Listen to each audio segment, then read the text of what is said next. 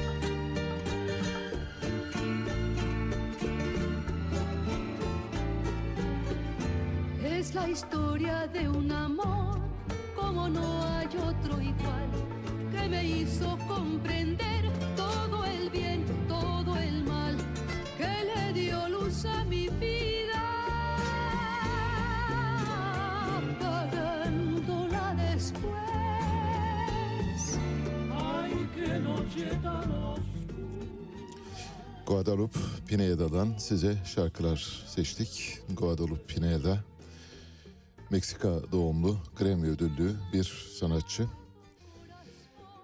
1955 doğumlu 67 yaşında hayatının ikinci baharını yaşıyor. Bugüne kadar albümleri 10 milyondan fazla sattı. 30'dan fazla albüm çıkardı. Şu anda dinlediğiniz parça bir aşk hikayesi. Histerio de un amor diyor Guadalupe Pineda. Guadalupe Pineda aslında Latin dilinde bolero türü şarkılar söylüyor. Bolero bildiğiniz gibi ağır da bir dansa da eşlik eden ya da bir dansın eşlik ettiği müzik parçalarına diyoruz. Böyle hafif türleri var. İki ayrı türü var. İspanya'da çıkan türü var. Contra dansa türü, öbürü de Sevilla dansları ve birazdan size Godor Pineda'dan birkaç parça daha çalacağız. Başlıyoruz. Günün önemli, sevinçli, güzel haberi artistik jimnastikten geldi. Artistik jimnastik milli takımımız bir başarı hikayesi daha yazdı dünya şampiyonasında. Bu defa halka aletinde Adem Asil dünya şampiyonluğunu getirdi takımımıza ve Adem Asil'in dünya şampiyonluğu büyük bir sevinçle kutlanıyor. Tabii takımımızın diğer elemanları da, e, jimnastik milli takımımızın diğer elemanları da önemli başarılara imza attılar. Bundan önceki şampiyonlarda Akdeniz şampiyonasında örneğin dereceler kazanan gümüş madalya takım halinde gümüş madalya alan ekipten Ferhat Arıcan da Dünya şampiyonası paralel bar aletinde 15-66 puanla dünya dördüncüsü oldu. Üçüncülük kürsünü kıl payı kaçırdı. Adem Asil önemli bir oyuncu. Tabii bir devşirme aslında. Mısır asıllı. Asıl adı Abdurrahman El Cemal. 1999 doğumlu Mısır'da doğdu ve İskenderiye'yi çok küçük yaşlarda terk etti. Türkiye'ye geldi. Eğitiminin önemli bir bölümü Türkiye'de geçti. Paris'teki World Challenge Cup'ta yarıştı Mısır adına. Yine Bulgaristan'daki Varna World Challenge'da yarıştı. Yine Mısır adına Montreal'de, Kanada'da 2017'de yarıştı. O tarihten sonra da Türkiye'ye geldi. Ailesinden bağımsız, ailesinden koparak geldi. Eğitiminin kalan bölümünü Türkiye'de tamamladı. 2020 Avrupa Erkekler Artist- Artistik Şampiyonası'nda takım etkinliğinde sakatlanmasına rağmen bir gümüş madalya da kazandı bu arada. 2022 Akdeniz Olimpiyatlarında da altın madalyası var Adem Asil'in. Dediğimiz gibi Mısır asıllı İskenderiye doğumlu bir devşirme oyuncu. Çok büyük bir sevinç yaşadı. Kusursuz bir performans çıkardı. Kusursuz yani inerken yere inerken olağanüstü bir dengeyle indi ve o dengeye kendisi bile çok şaşırdı. Büyük bir sevinç gösterisi vardı. Şimdi maçı anlatan spikerlerin sesine kulak verelim. Böyle biraz Mısırlı olduğuna birkaç kez vurgu yapıyorlar. We thought this might be a very close final. Now the gymnast from Turkey, Adam Asil. The joint second strongest in qualification. You just need to look back at him at the World Championships in 2017 to see how he has transformed. He did it himself recently. He couldn't believe the gymnast he saw when looking back at that footage when he was competing for Egypt.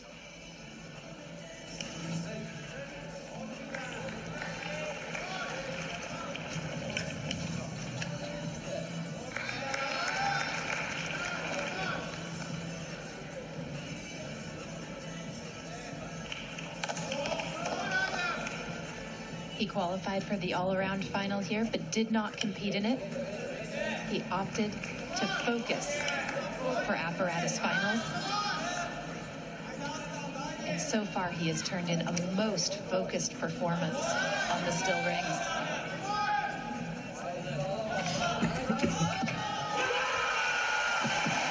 Oh, what a reaction. Oh, what a performance. And oh, what emotion from Adam Asil. Flag that flies behind them is the flag of his new home. His very surname, his adopted surname, evidence of the loyalty he feels to Turkey, the Turkish people. Evet, Adem Aseli ve jimnastik milli takımımızı, oyuncularımızı ve antrenörleri ve federasyonu kutluyoruz. Evet birkaç kez Mısırlı olduğuna vurgu yapılıyor ama olsun o bizim şampiyonumuz, bizim gönlümüzün şampiyonu ve bizim bizden biri Adem Asil kutluyoruz kendisini. Müthiş bir performans çıkardı. Merak edenler bakabilirler. Sıfır hatayla neredeyse bitirdi ve yüksek bir e, kariyer e, noktasına doğru geldi. İstanbul'da dün İstanbul Avrasya Maratonu vardı. İstanbul Maratonu 44. kez yapıldı. Maraton güzeldi. Büyükşehir Belediye Başkanı Ekrem İmamoğlu ve eşi de katıldı. Maratonu bir kenara bırakıp sadece Ekrem İmamoğlu ve eşi koşmuş gibi muamele yapan bir medya vardı maalesef. Ee, yani orada Ekrem İmamoğlu'nun eşine yönelik böyle hafif komplimanvari bir şey vardı. İşte bugüne kadar e, ben e, sen benim ben senin peşinden koştum şimdi sen benim peşimden koşuyorsun gibi şeyler vardı. Bunlar epey bir medya tarafından alıntılandı. Asıl üzerinde durmamız gereken tabii güzel bir e, etkinlik onu söyleyelim. Ya her şeyle, bütün hatalarıyla, kusurlarıyla iyi bir etkinlik olduğunu söyleyelim. Dereceye giren atlet birinci olan maratonu bitiren Kenyalı atlet Robert Kipkemboi. Kipkemboi rekor kırdı ancak bu rekoru 3 kez revize edildi. Önce rekor olmadığı öne sürdü. Sonra rekor kırdığı söyledi. Sonra hayır rekor değil ondan önceki rekoru geçemedi gibi 3 kez düzeltme yapılmak zorunda kaldı. Kadınlarda da birinciliği Etiyopyalı atlet Sekale Dalasa kazandı. Anadolu yakasında 15 Temmuz Şehitler Köprüsü'nün 250 metre gerisinden başladı. Sultanahmet Meydanı'nda son buldu. 42 kilometre 195 metrelik bir parkurda koşuldu. Kenyalı atlet Robert Kipkemboi 2 saat 10 dakika 18 saniyelik derecesiyle birinci oldu. Yarışın hemen ardından Kenyalı atletin 2 saat 9 dakika 37 saniye maratonu parkur rekoru kırarak kazandığı belirtildi. Önce açıklandı. Arkasından Robert Kipkemboi'nin derecesinin 2 saat 10 dakika ve 18 saniye olduğu rekorun kırılamadığı açıklandı. Ee, Bahreynli Marius Kimutai 2 saat 10 dakikayla ikinci oldu. Kenyalı Sila Kipto 2 saat 11 dakikayla üçüncü oldu. Bu maratonun rekoru bildiğiniz gibi daha önce Kenyalı atlet Daniel Kipkore Kibet tarafından 2019 yılında 2 saat 9 dakika 44 saniye ile kırılmıştı. Dolayısıyla dünkü yarışta Robert Kipkemboi aslında 3 kez revize edilen yarış derecesi sonunda rekoru kıramadı ama büyük bir başarı elde etti. Yüksek bir dereceyle koştuğunu da söyleyebiliriz. Bunlar günün güzel haberleriydi. Güzel haberleri verdik. Günün sözü. Günün sözü AK Partili Metin Külünk'ten geldi. Metin Külük sosyal medya hesabından şöyle bir paylaşım yaptı. Yoksulluk insanın, insanlığın düşmanıdır. Yoksulluktan kurtulmak ve gelir dağılımında adaletin esas olduğu bir ekosistemi hep birlikte inşa etmek, yoksulların, zenginlerin mallarındaki, servetlerindeki haklarını alacak adil bir küresel yönetim olmazsa olmazdır diyor. Türkçe'ye çeviriyorum. Diyor ki yoksullar haklarını almadıkça dünyada adil bir sistem kurulamaz diyor. Kim söylüyor bunu? Söyleyene bakınız diyor. Söyletene değil, söyleyene bakıyoruz. Metin Külünk. Metin Külünk kim? Nereden hatırlıyoruz? Metin Külünk Sedat Peker'in her ay 10 bin dolar maaşa bağladığı kişi. AK Parti milletvekili. Bununla ilgili en ufak bir düzeltme, evet öyle oldu ya da hayır öyle olmadı, evet öyle oldu ama pişmanım, hayır öyle olmadı bunlar iftiradır, FETÖ iftirasıdır gibi bir şey de duymadık. Sadece üzerine yattı, kulağının üstüne unutturmaya çalıştı. Şimdi ahlak nutukları çekiyor. Yoksulluk, ya yoksullar haklarını almayıncaya kadar adil bir düzenin kurulamayacağını iddia ediyor. Kim söylüyor? Sedat Peker'den aylık 10 bin dolar maaşa bağlanan milletvekili söylüyor. Şehirler arası o- bir otobüste Öz Erciş Tur, bu arada seyahat firmasının adını özel olarak vurgulayalım ki herkes bilsin. Öz Erciş Tur seyahat e, ot- firmasıyla bir yolculuğa çıkan bir yolcu yolun bir noktasında şoförden şurada durmanızı rica ediyorum. Rica ettim etmedim bilmiyorum ama işte nasıl söylediğini bilemiyoruz. E, O kısmını çok fazla bilemiyoruz. Şurada durun namaz kılacağım diyor. Bunun üzerine şoför durmuyor. İlk mola istasyonuna kadar gideceğiz diyor. Epey bir gürültü koptu. Bunun üzerine sosyal medya hesabından söz konusu yolcu Öz Erciş seyahati şikayet etti. Öz Erciş seyahatte bu şikayete karşılık bir açıklama kaleme aldı. Avukatı aracılığıyla müthiş bir şey, müthiş bir manifesto. Yani işte şirketlerin aslında bu tür şeylerde öncü olması lazım. Şirketlerin değil, kurumların öncü olması lazım. Bildiğiniz gibi otoyolda e, orta, otoyolun ortasında araçların en yoğun olduğu yerlerde e, namaz kılanlar, olmadık yerlerde e, namaza duran insanlar, olmadık yerde olmadık e, ibadeti gerçekleştiren insanlar var. Bunlar tabii elbette normal olmayan şeyler. Herkesin ibadet hakkına saygılıyız, saygılı olmalıyız. Ancak böyle sırf gösteriş için yapılan ibadetin de ibadet olmaktan çıktığını zaten herkes biliyor. Öz Erciş Tur'un açıklaması şöyle bir manifesto niteliğinde şöyle diyor.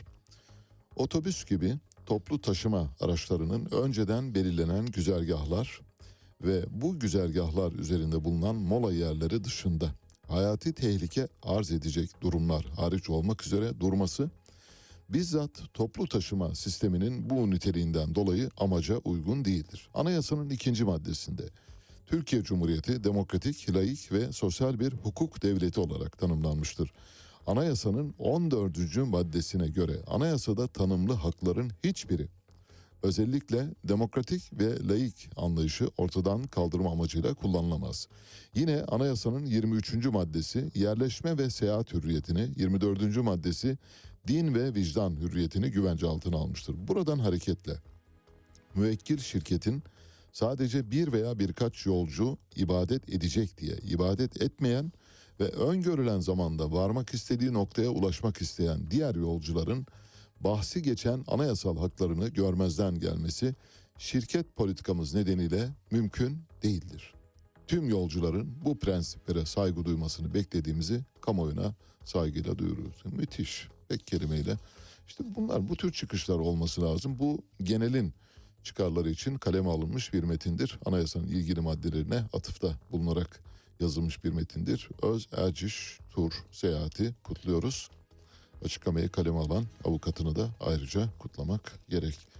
Çünkü bu tür şeylerde taviz üzerine taviz verirseniz, örneğin o yolcu için durursanız yarın o yolcu sizden başka şeyler de talep eder. Bu yüzden de sonu gelmez, arkası gelmez pek çok probleme yol açar diye düşünüyoruz. Ahmet Hakan Cumhurbaşkanı Erdoğan'ın elinden bir fotoğrafı var. Bir e, ödül alıyor. Bu ödülü biliyorsunuz işte Magazin Gazetecileri Derneği'nin katıldığı bir törende ödül almıştı. AK Parti ile HDP arasındaki yakınlaşmayı eleştirenler var. Ahmet Hakan o görüşte değil. Çünkü Ahmet Hakan Cumhurbaşkanı'nın bir söyleşi sırasında, canlı söyleşi sırasında bakın Ahmet Bey görevini yapıyor demişti. Abdülkadir Selvi'ye Ahmet Hakan'ı örnek göstermişti. Evet Ahmet Hakan görevini yapmaya devam ediyor. Şöyle dedi Ahmet Hakan yazısında. HDP'nin oyunu almak için HDP'ye başı sonu belirsiz gör, göz kırpmak başka bir şey. Başı sonu belli bir konuda görüşmek başka bir şey. Demek ki HDP ile iki türlü görüşme yapılıyor. Bir başı sonu belirsiz bir de başı sonu belli olan konuşmalar. Başı sonu belirsiz kavramının arkasına bir kavram ekleyebilirim ama maalesef hem rütük kuralları çerçevesinde yapamayız bunu hem de biz kendi etik kurallarımız çerçevesinde bunu yapmak istiyoruz. Hani başı sonu belirsiz derler ya arkasına başka bir şey eklerler. Ahmet Hakan'ın yaklaşımı bu tamamen. HDP işinize geldiği zaman siyasi parti, işinize gelmediği zaman terör uzantısı, işinize geldiği zaman başınızın tacı, işinize gelmediği zaman da cehennemin dibine kadar yolu var dediğiniz bir parti olamaz. Böyle bir şey yok. Ekrem İmamoğlu yurtlarda kalan kız öğrencilere pet dağıttı belediye bütçesinden ve bu Akit gazetesi tarafından fena halde eleştiri konusu yapıldı. Akit şöyle paylaştı. Tabi biliyorsunuz Ekrem diye bahsediyor ve geçmişte de Tayyip Erdoğan için kimi sol içerikli gazeteler Tayyip diye bahsederlerdi. Hepsi yanlış. Ekrem İmamoğlu, Recep Tayyip Erdoğan. Hatta varsa ünvanıyla birlikte kullanmak lazım. Cumhurbaşkanı Recep Tayyip Erdoğan, İstanbul Büyükşehir Belediye Başkanı Ekrem İmamoğlu demek lazım. Kimse sizin babanızın oğlu değil. Kimseye adıyla, ön adıyla hitap edemezsiniz. Lakap takamazsınız, isim uyduramazsınız. Olmaması lazım. Medya ahlakı bunu gerektiriyor. Şöyle diyor Akit gazetesi Önce haberi bu başlıkla verdi sonra başlığını değiştirdi. Ekrem'den üniversiteli kızlara cinsel taciz. Pet dağıtmayı cinsel tacizle eş anlamlı görüyor. Akit gazetesi işte biraz önceki otobüsü durdurup namaz kılmak isteyen yolcu zihniyeti burada mücessem hale gelmiştir. Bir kurumsal kimlik haline gelmiştir. Akit gazetesi diye görünmüştür karşımızda. Şöyle diyor. Skandallarıyla gündemden düşmeyen Cumhuriyet Halk Partili Ekrem İmamoğlu idaresindeki İBB tarafından kız yurdunda kalan öğrencilere pet dağıtımı yapıldı. Defter, kitap, kalem, ayakkabı, kıyafet gibi birçok ihtiyaç dururken pet dağıtımı yapan İstanbul Büyükşehir Belediyesi yönetiminin bu hareketi sosyal medyada infiale yol açarken dağıtılacak başka bir şey bulamadınız mı şeklinde yorumlar yapıldı diyor. Tamamen sallama bir haber. Yani kimsenin böyle bir şey dediği yok.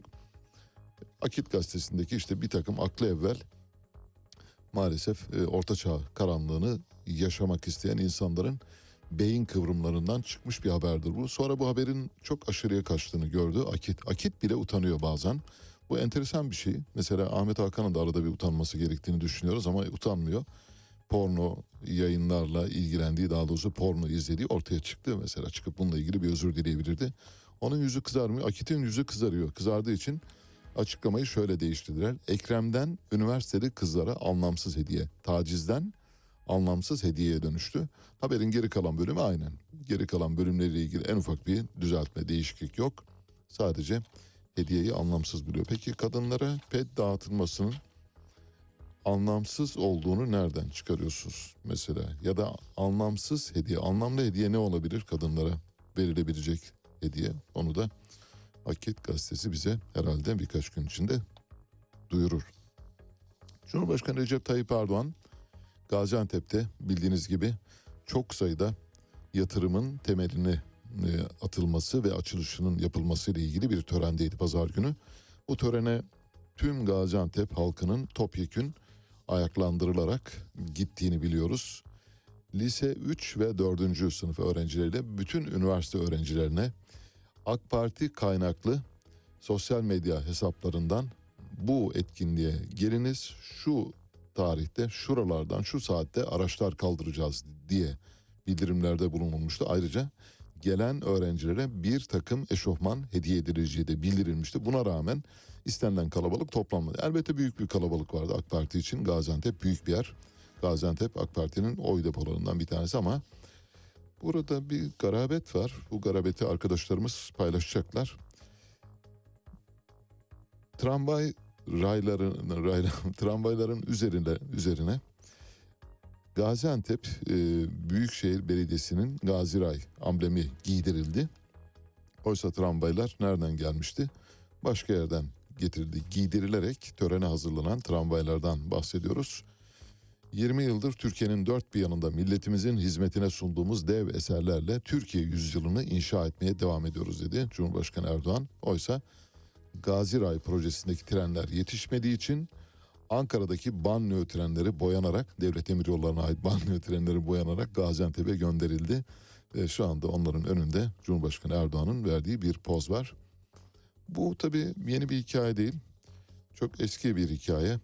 Olmayana ergi yöntemiyle işte milli savaş uçağımız havada denildi. 10 yıl geçti. Ortada hava havada uçak uçak yok. Milli helikopterimiz semalarda denildi. Ortada helikopter yok. Milli tank savunma sanayinin hizmetinde denildi. Ortada tank yok henüz. Milli top denildi. Ortada top mop yok. Bir tane milli piyade tüfeği var. Milli piyade tüfeğinin de nasıl milli hale getirildiğini anlatmıştım yayında hatırlarsanız. Hatır, bilmeyenler için ya da dinlemeyenler için tekrar olmaması bakımından söyleyeyim. Milli piyade tüfeği bundan 10 yıl kadar önce Kale grubu Zeynep Bodur Okyay'ın başkanlığını yaptığı ve eski Cumhuriyet Halk Partisi milletvekili İbrahim Bodur'un şirketi Kale grubu tarafından 10 milyon dolar minimum değerden o günkü değerle söylüyorum 10 yıl önceki bizzati bir fuarda bu silahın üretiminde görev alan bir emekli albaydan dinlediğimi aktarıyorum. 10 milyon dolardan daha fazla harcama yaparak ordunun envanterine bir otomatik piyade tüfeği sokmaya çalıştık ama bir türlü sokamadık dedi. O yıllarda 10. yılı geride kalmıştı. Ben bu röportajı yaptığımda ya da bu görüşmeyi yaptığımda 2017 yılının sonlarıydı. Sonradan aranan köprüden çok sular aktı. Köprülerin altından Milli Piyade Tüfeği birdenbire Türk Silahlı Kuvvetleri'nin envanterine girdi. Bunu da böyle şaşalı bir şekilde ale ve valayla duyurdular. Milli Piyade Tüfeğimiz yapıldı. Milli Piyade Tüfeğini yapan Kale grubudur. Bizzati bütün ARGE çalışmalarını onlar yürütmüştür. Bütün giderleri onlar karşılamıştır. Milli Piyade Tüfeği üretilince makine kimya endüstrisi Kale Bodur Kale şirketini arıyor. Diyor ki bu silahınızı alacağız. Evet. Ancak silahın kullanım hakları yani patent haklarını bize verin. Size de ufak bir para veririz diyerek patenti milli- makine kimya endüstrisine yani devlete ve Kale grubuna da küçük bir jestyon ödemesi yapılarak milli piyade tüfeği hayata geçirildi. O bile orada bile hile var. Yani burada bile. Hadi uçağı geçtik, helikopteri geçtik, tankı geçtik, milli topu geçtik. Peki bu şunu mesela şunu üretememek ne demektir yani zamanında raylar üzerine oturtamamak ne demektir? Bu vagonları getirtememek ne demektir? Vagonları boyayarak e, orada sergilemek ne demektir? Bu elbette şundan kaynaklanıyor. Geçtiğimiz günlerde TOG biliyorsunuz yerli otomobil. Yerli otomobilin bir fabrikası henüz hazır değil onu söyleyelim. yerli otomobilin fabrikası diye gösterilen yerde 3-5 tane tezgah herhangi kurulu bir bant yok ancak fabrikanın o fabrika olduğu öne sürüldü. Bunun üzerine hayır aslında fabrika hazır değil üretim bandı kurulmuş değil gibi haberler çıktı. Sonradan üretim bandı olduğuna dair haberler yapıldı havuz medyası tarafından ancak eğer gerçekten bir kurulu bant olmuş olsaydı fabrika mütekamil anlamda, kamil anlamda çalışıyor olsaydı şu anda bütün havuz medyası oradan günlerce canlı yayınlar yapardı. Demek ki ortada fabrika yok. Nasıl? Uçak yok, helikopter yok, top yok, tank yok, vagon yok ve milli otomobil yok ortada. Milli otomobil yok ama ne var? Ortada isterik çığlıklar atan gazeteciler var maalesef. Mahir Ünal dünkü bu törende vardı kendisi de. Mahir Ünal e, tabii Kahramanmaraş milletvekili olduğu için Gaziantep hemen komşu il oradaki törene çağırmıştı. Kurdeleyi kesen kişiler arasında elinde bir makasla yer aldı. Mahir Ünal bu ara çok sayıda tweet paylaşıyor. Mahir Ünal'ın tweet paylaşımı görevdeyken yani AK Parti Grup Başkan Vekiliyken paylaştığı sayının kat be kat üzerinde şu anda tweet yoğunluğu yaşıyor. Neredeyse günde 3-4 tweet atıyor. En son bir nikah töreninde görüldü. Şöyle diyor Mahir Ünal, Kahramanmaraş Gençlik Kolları Başkanımız Feyzullah Eren kardeşim ve Gençlik Kolları Genel Merkez MYK üyemiz Nur Çümen kardeşimin nikahlarına şahitlik ettik. Çümen ve aşçı ailelerini tebrik ediyor. Genç çiftimize bir ömür boyu mutluluklar diliyorum diyor. Şimdi Mahir Ünal artık şöylesi haberlerle kendini var ediyor. Mahir Ünal artık her yerde. Bacanakla altın günündeyiz ya da eşimin eltisinin düzenlediği kısır partisindeyiz.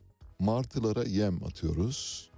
Dönme dolaplara biniyoruz. Hayat akıp gidiyor. Mahir Ünal. İmza Mahir Ünal. Evet artık bunlarla kendini var etmeye çalışıyor. Neredeyse günde 5-6 tweet atıyor. Kendini unutturmamak için ama geçmiş olsun. Bu saatten sonra doktor demiş ki ne yersen ye fayda etmez. Cumhurbaşkanı Erdoğan'ın hafta sonu yaptığı atamalar vardı. Cuma günü yaptığı ve cumartesi günü resmi gazetede yayımlanan atama uyarınca AK Partili bazı isimler göreve geldi. Örneğin özelleştirme idaresine AK Parti eski milletvekili Murat Yılmazer'in oğlu atandı. Devlet Malzeme Ofisi'ne de AK Parti Bitlis milletvekili Cemal Taşar'ın kardeşi atandı. Nepotizmin doruğu. Evet, nepotizmin doruğunda geze- gezen bir ülkedeyiz. Financial Times ambargo sırasında yani Rusya'ya uygulanan petrol ve doğalgaz ambargosu sırasında Amerikan petrol şirketlerinin 200 milyar dolar kar elde ettiğini yazdı. Nasıl? Ele verir talkını kendi yutar salkımı. Yani hani bir fırsatçılık var bu kadar olabilir. Bu tam böyle deyim yerindeyse Anadolu deyimi hem nalına hem mıhına vurarak. Bir yandan Rusya'ya karşı ambargo ilan ediyorsunuz. Rusya'nın doğalgazının, petrolünün uluslararası piyasalara çıkmasını engelliyorsunuz. Sonra siz arka kapıdan 200 milyar dolar ne zamandan bu yana? Şubat 2023'ten, 22'den bu yana. Şubat'tan bu yana Amerikan petrol devleri 200 milyar dolar kar elde etmiş durumda. Çok büyük para bu. 200 milyar dolar Türkiye'nin neredeyse 2 yıllık cari açığından daha fazla bir paraya tekabül ediyor. Elbette iyi olduğumuz yıllara söylemiyorum. Kötü olduğumuz yıllarda yüzer yüzer milyar dolarlık cari açık veriyorduk. Türkiye'nin 2 yıllık cari açığından daha fazla, olağan dönemlerde Türkiye'nin 4 yıllık cari açığından daha fazla bir dönemi kar olarak kapatmış durumda. Haberi yapan da elbette Financial Times. Financial Times Batı uygarlığının, Batı emperyalizminin Kabe'si sayılabilecek bir medya organı olduğu için sağlam bir kaynağa dayattığımızı biliyoruz. Fırsatçılık var ama kim o fırsatçı? İşte burada Amerika Birleşik Devletleri'nin adı öne çıkıyor. Bir ses kaydı dinleteceğiz şimdi size. Cumhurbaşkanı Erdoğan bildiğiniz gibi 6 Kasım 2002'de yapılan seçimlerde seçimlere katılamamış yasaklı olduğu için sonra Siirt'ten Jet Fadıl istifa ettirilerek onun yerine Siirt seçimleri yenilenmiş ve oradan Siirt milletvekili olarak seçilmişti. Bu tarihten önce Cumhurbaşkanı Erdoğan o zaman tabii AK Parti Genel Başkanı sadece öyle bir kimliği var. Siyasi yasaklığı olduğu için meclise girememişti ancak Amerika'ya davet edilmişti. Amerika'ya giderek Başkan Bush'la, oğul Bush'la görüşmüştü. George W. Bush'la görüşmüştü. Oradan bir kayıt var, onu dinliyoruz. Mr. Chairman, welcome, uh, Hoş geldiniz. welcome to the home of one of uh, your country's best friends and allies. Uh, we join you uh, side by side in your desire. To, uh, we join you uh, side by side in your desire to become a member of the uh, European Union. Avrupa Birliği'ne üye olma arzunuzda sizinle omuz omuzdayız ve aynı fikirdeyiz. Uh, we appreciate your friendship in NATO. Ve biz sizin NATO üyeliğinizden dolayı da çok memnunuz. Uh, you're a strategic ally and friend of the United States, Siz e, Amerika'nın stratejik bir müttefikisiniz. and we look forward to uh, working with you to keep the peace. Ve biz e, barışı korumak uğrunda sizinle birlikte çalışmaktan gurur duyuyoruz. Şüphesiz ki Avrupa Birliği'ne girişi çağdaşlaşma projemizin Cumhuriyet'ten bu yana en önemlisi olarak görüyoruz. Uh, undoubtedly, we see our uh, bid to uh, European Union membership as the most important modernization project of our country since the establishment of the Republic. Ve demokrasi yolunda ciddi bir sıçrama olacak. And this will uh, be a, this will serve as a great uh, jumpstart for democracy, uh, enhancement of democracy. Bu hafta bizler için çok önemli. This week is a very important one for us. Evet böyle işte hiçbir kimliğiniz yok ama Amerikan başkanı tarafından ağırlanıyorsunuz. Demek ki AK Parti aslında biraz böyle bu yollardan gelerek siyasal iktidara yürüyen bir parti kimliğinde. Trident füzeleri taşıyan ve dünyanın en büyük sualtı nükleer silah taşıyıcısı olduğu bilinen Amerikan nükleer denizaltısı USS Rhode Island Akdeniz'e girdi. Akdeniz'de bir nükleer tarama yapacak. Ayrıca felaket uçağı denilen bir uçağın da İspanya'dan havalandı ama nereye doğru gittiği bilinmiyor. Eş zamanlı olarak iki nükleer amaçlı aygıttan ya da silah aracından bahsediyor. Bir tanesi denizaltı öteki de kıyamet uçağı. Bazı firmalar mont almak isteyenler için daha doğrusu sosyal medyadan da yayınlanıyor ve online sitelerden, e, e-ticaret sitelerinden yayınlanıyor. Mont almak isteyenlere 36 ay krediyle mont kaban kredisi açan firmalar var şu anda. 36 ay kış geldi tabii insanlar mont alacaklar, kaban alacaklar, alamıyorlar. Ve kaban ve mont satışlarının istenildiği gibi yürümediğini gören firmalar da bunun üzerine selametin ede buldular. Mont ve kaban kredisi almakta buldular. Bir Boğaziçi Üniversitesi'nden tıp öğrencisinin şöyle bir sözü var. Diyor ki boğazından kısıp ceket alıyorsun. Rus romanında gibi yaşıyoruz. Yaşamıyoruz artık halk olarak sürünüyoruz. Hayatta kalmaya çalışıyoruz ve dünya bizi kıskanmıyor, bize acıyor. Rus romanlarında gibi yaşamak neydi? Hatırlarsanız sizinle Gogol'un paltosunu paylaşmıştık. Gogol'un paltosu tüm zamanlar itibariyle tabi yazıldığı dönem itibariyle Rus İmparatorluğu'nun, Rus Çarlığı'nın insanları nasıl hakir gördüğünü ve insanları nasıl yoksulluğa mahkum ettiğini kanıtlayan müthiş bir örnektir. Gogol'un paltosundaki kahraman Akachi, Akachievich. Akachi, Akachievich bir tekerleme aslında. Rusçada da bir tekerleme. Tam anlamı yok. Daha doğrusu anlamsız bir tekerleme. Şöyle düşünün. Mesela adamın adı Dırdır. Dırdır Dırdıroğlu diyorsunuz değil mi? Ya da Vır Vır, Vır Vır, Vır Vıroğlu. Bunun gibi bir isim. Dolayısıyla isminiz bir defa komik. İsminiz komik olduğu için hayata bir de 1-0 geriden başlıyorsunuz. Akachi Akachievich bir düşük kademeli devlet memuru Rusya'da. St. Petersburg'da yaşıyor ve St. Petersburg'da işte 40 ruble kadar bir maaş alıyor. Bir kış St. Petersburg'un soğuğu bu arada olağanüstüdür. Yani havada nefesinizi donduracak soğuklar yaşanır orada. Akachi Akachievich bir palto yaptırmaya karar veriyor. Paltosu yıpranmış, delik deşik artık kendisini korumuyor. Palto yaptırmak için bir terziye gidiyor.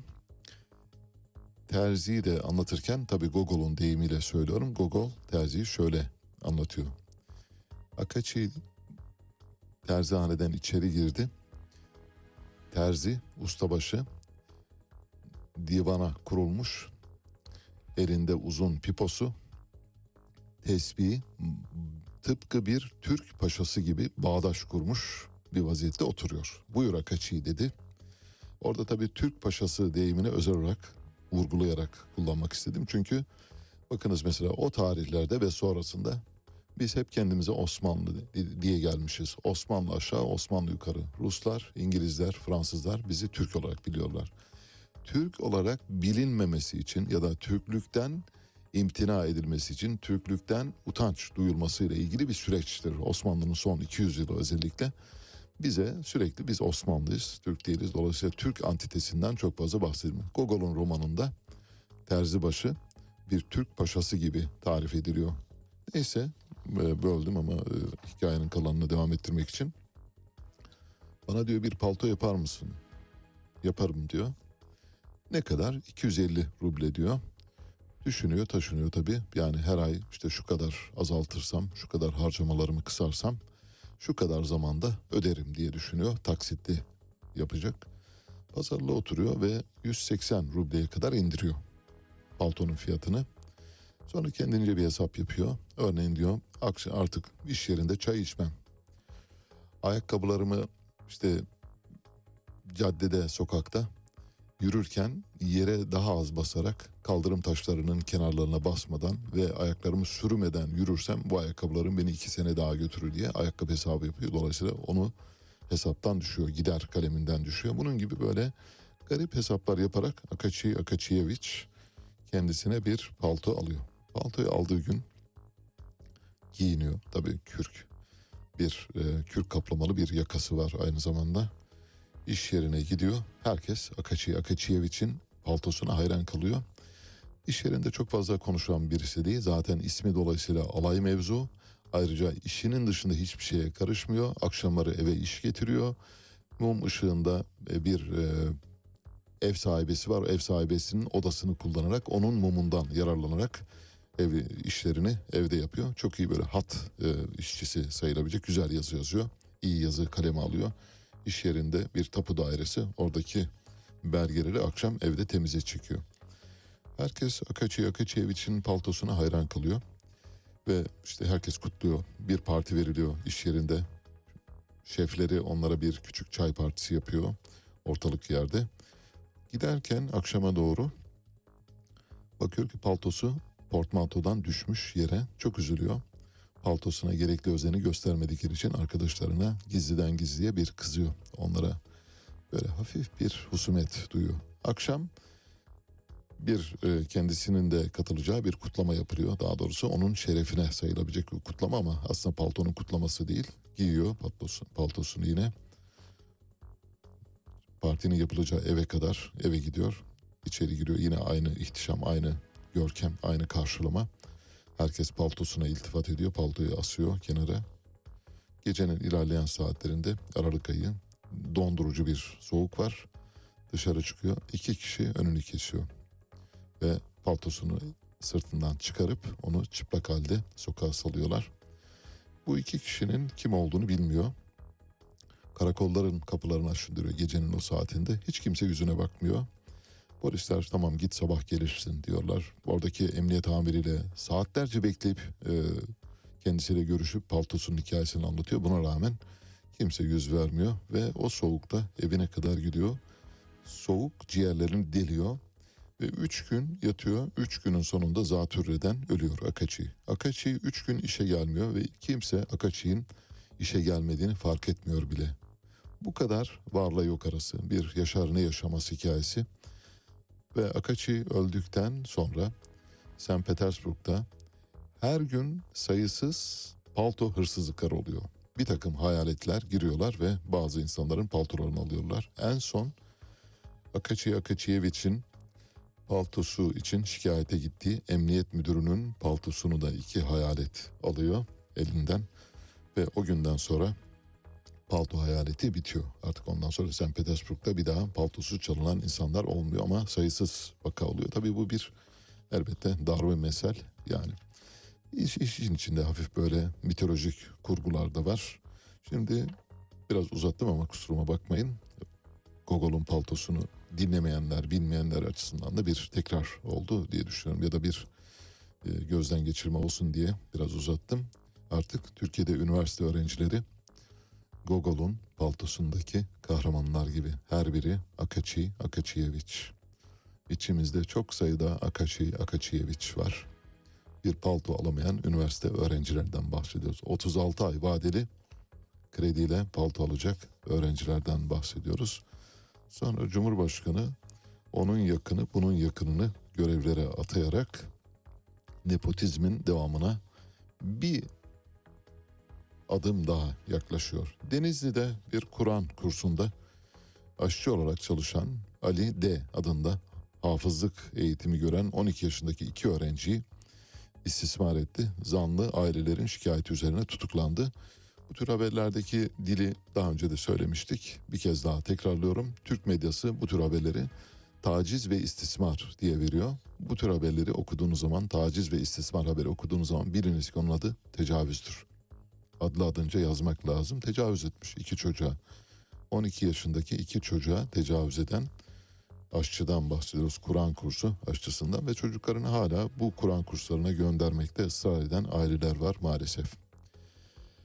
Sırbistan'ın ünlü mafya liderlerinden Risto 2020 yılında İstanbul'da işkenceyle öldürülmüş diye bir iddia vardı. Bu işkenceyle öldürülme iddiası üzerine Cuma akşamı İstanbul Organize Suçlarla Mücadele Şube Müdürü ekipleri Sarıyer'de belli noktalarda kazı çalışması başlattılar. İddiaya göre Balkanlarda uyuşturucu yaralama, cinayet gibi birçok olaya karışan Scalieri suç örgütü üyesi Risto 2020'de İstanbul'da kaçırıldı. Avukatı kayıp başvurusu yaptı. Cemal Kaçıkçı gibi düşünün ve çalışma başlatıldı. Polisin yaptığı aramalarda herhangi bir ize ulaşılamadı. İstanbul'da geçen Eylül ayında Scalieri çetesinin adı bir kez daha gündeme gelmişti ve çetenin elebaşı Jovan Vukotic İstanbul'da öldürülmüştü. Şimdi cesedi aranıyor.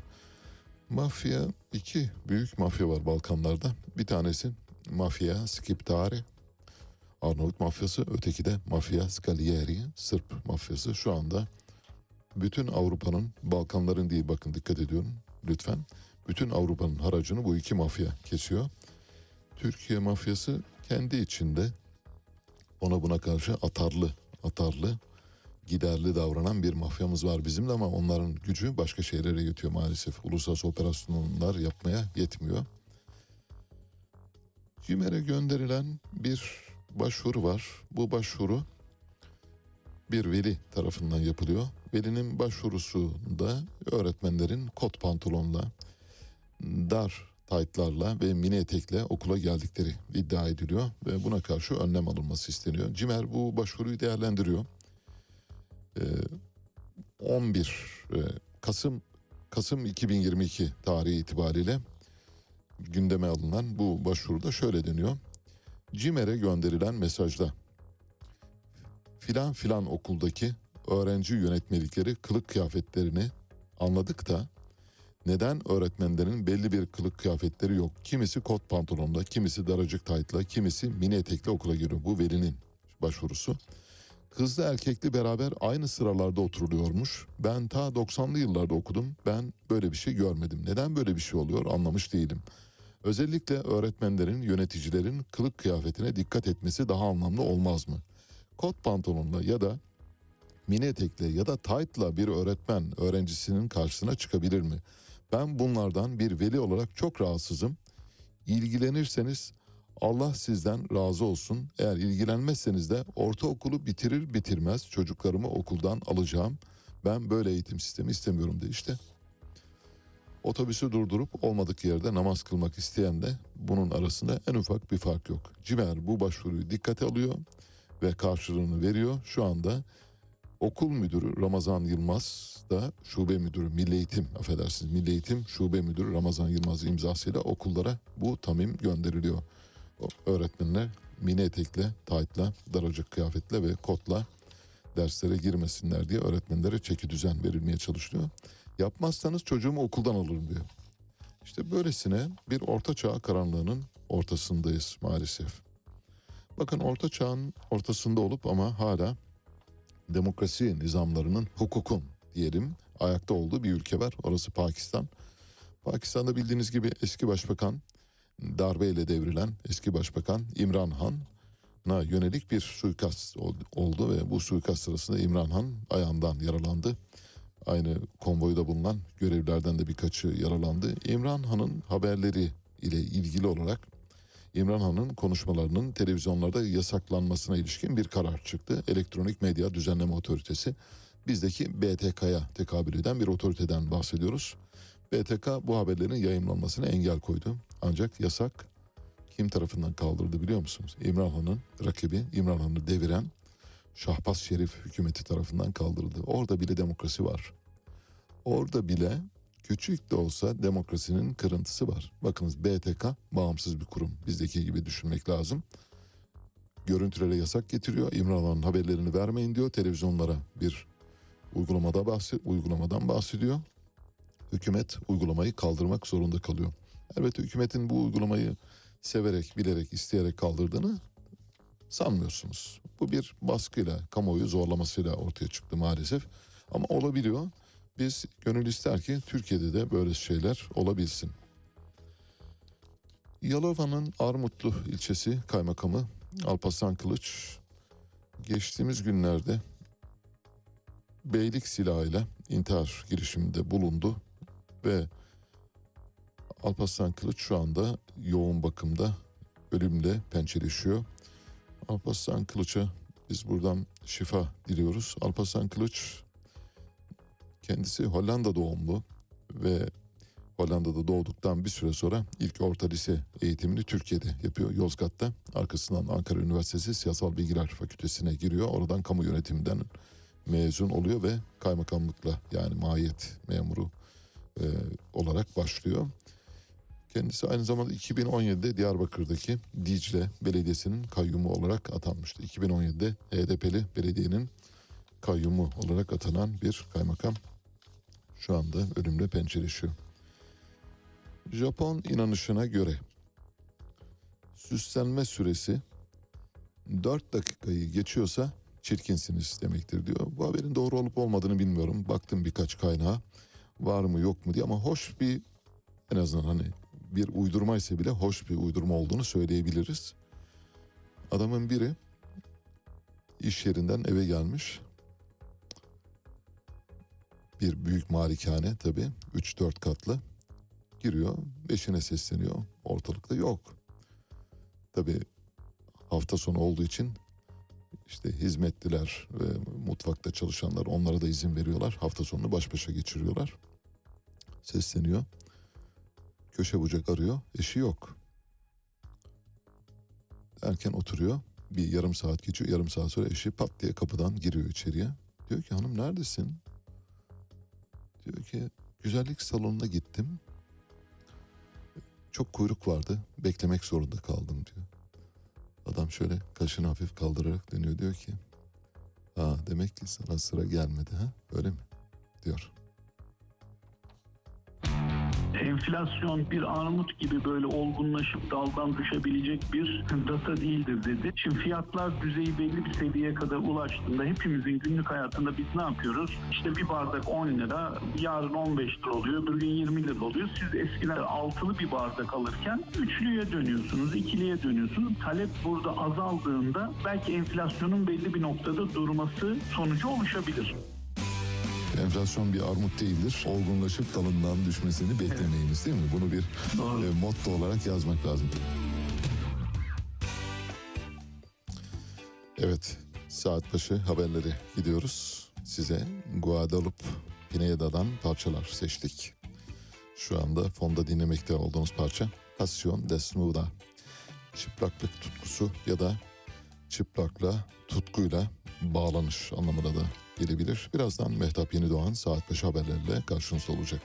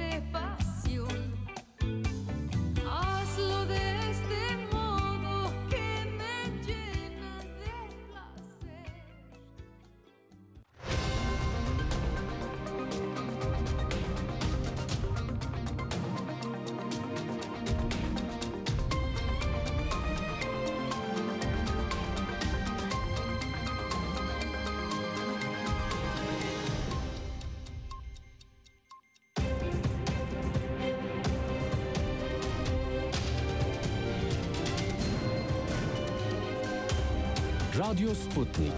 Anlatılmayanları anlatıyoruz. Saat 8 İstanbul stüdyolarından gündemden gelişmeleri aktarıyoruz. Ben Mehtap Yeni Doğan. Önce özetler. Bursa'da uyuşturucu operasyonu başlatıldı. 95 satıcı yakalandı. CHP lideri Kılıçdaroğlu İstanbul Sarıyer'de yakalanan Sırt çete lideriyle ilgili açıklama yaptı. İstanbul'da Tem'de seyir halinde şakalaşan iki motosikletliden biri kaza yaptı, iki kişi yaralandı. Ayrıntılar birazdan.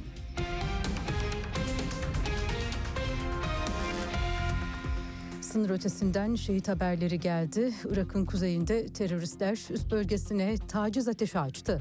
Piyade sözleşmeli erler Mustafa Öztürk ile İsmail Esmer şehit oldu. İki asker yaralandı.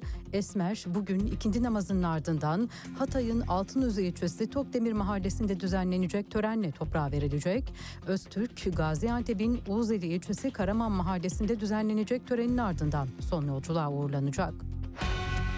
Ve günün sıcak gelişmesi Bursa'da geniş kapsamlı uyuşturucu operasyonu başlatıldı. Operasyonu İçişleri Bakanı Süleyman Soylu yönetiyor. Operasyona polis helikopteri, narkotik köpekleri, çok sayıda polis katılıyor.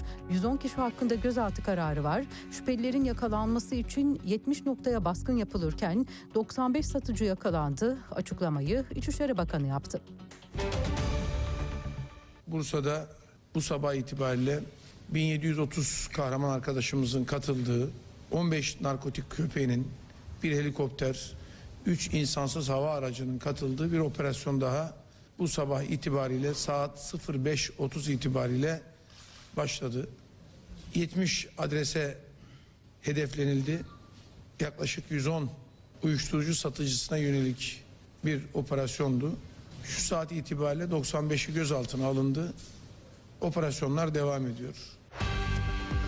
Adı uyuşturucu kaçakçılığına karışan ve Interpol'ün kırmızı bültenle aradığı Sırp çete lideri Zeko Boyanik, Sırp uyruklu Rozdo Mionovic'i öldürdüğü şüphesiyle İstanbul'un Sarıyer ilçesindeki villasında yakalandı. Boyanik'in maktulü burada gömebileceği şüphesi üzerine polis kepçelerle evin bahçesinde kazı yaptı. İstanbul Emniyetinden yapılan açıklamaya göre kazıda herhangi bir bulguya rastlanmadı. CHP Genel Başkanı Kemal Kılıçdaroğlu Sırp çete lideri Zevko Boyanik'in gözaltına alınması sonrası sosyal medya hesabından açıklama yaptı. Kılıçdaroğlu kara para sahibini getirir dedim. Dünyanın ne kadar mafya pisliği varsa paralarıyla birlikte şehirlerimize geldi. Gördükleriniz denizde sadece bir kum tanesi ifadesini kullandı. Bolu'da yolcu otobüsü devrildi. Çok sayıda yaralı ve can kayıpları var. İstanbul istikametindeki bir yolcu otobüsü Anadolu Otoyolu'nun Bolu kesiminde devrildi. 3 kişi hayatını kaybetti, 32 kişi yaralandı. 27 kişinin tedavisi devam ediyor. Yaralıların ikisinin durumu ağır. Bir kaza haberi de Bartın'dan geldi. Bartın'da 15 yaşındaki Mustafa Aloğlu kullandığı otomobilin direksiyon kontrolünü yitirdi. Refüjdeki aydınlatma direğine çarptı. Kazada Mustafa Aloğlu yaşamını yitirdi. Araçta bulunan 3 kişi yaralandı. Yaralılar sağlık ekiplerinin olay yerinde yaptığı ilk müdahalenin ardından hastaneye kaldırılarak tedaviye alındı. İstanbul'daysa Tem'de şakalaşan motosiklet sürücüleri kazaya yol açtı. İki kişi ağır yaralandı. İddiaya göre Gazi Osman Paşa'da iki motosiklet seyir halindeyken sürücüler birbirleriyle şakalaşmak için karşılıklı tekme savurdu. Motosikletlerden birinin dengesi kayboldu ve bu motosikletin üzerinde bulunan iki kişi yola savruldu. Yaralılar hastanede tedaviye alınırken diğer motosikletin sürücüsü gözaltına alındı. Tesla ve SpaceX'in üst yöneticisi Elon Musk'ın sosyal medya şirketi Twitter'ı satın almasının yankıları sürüyor. Dünyanın en zengin iş insanı Musk 28 Ekim'de Twitter'ı aldıktan sonra şirkette iş gücünde büyük bir azaltmaya gitti. Bu konuda Twitter'ın kurucusu Jack Dorsey'den açıklama var. Dorsey şirketi çok hızlı büyüttüğünü dile getirdi ve bunun için özür diledi. E, sporun notlarına bakacağız. Spor Toto Süper Lig'de 13. hafta heyecanı sürüyor. Trabzonspor konuk ettiği Arabam.com Konya Spor'la 2-2 berabere kaldı. Kayseri Spor deplasmanda Gaziantep Futbol Kulübü'nü 2-1 mağlup etti. Antalya Spor'da evinde Fatih Karagümrük'ü 4-2 yendi.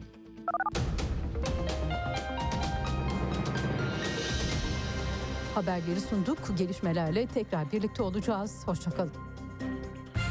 Radyo Sputnik artık dünyanın en çok kullanılan sosyal ağlarından biri olan Telegram'da. Hala kullanmıyorsanız önce Telegram uygulamasını mobil cihazınıza yükleyin. Ardından Radyo Sputnik'in Telegram kanalına katılın. Canlı yayınlarımızı ve programlarımızı kaçırmayın. Anlatılmayanları anlatıyoruz. Son dakika haberleri, canlı yayınlar, multimedya ve daha fazlası Sputnik Haber Ajansı'nın web sitesinde. Dünyanın küçük bir parçasını değil, tamamını anlamak istiyorsanız sputniknews.com.tr'yi tıklayın, habersiz kalmayın.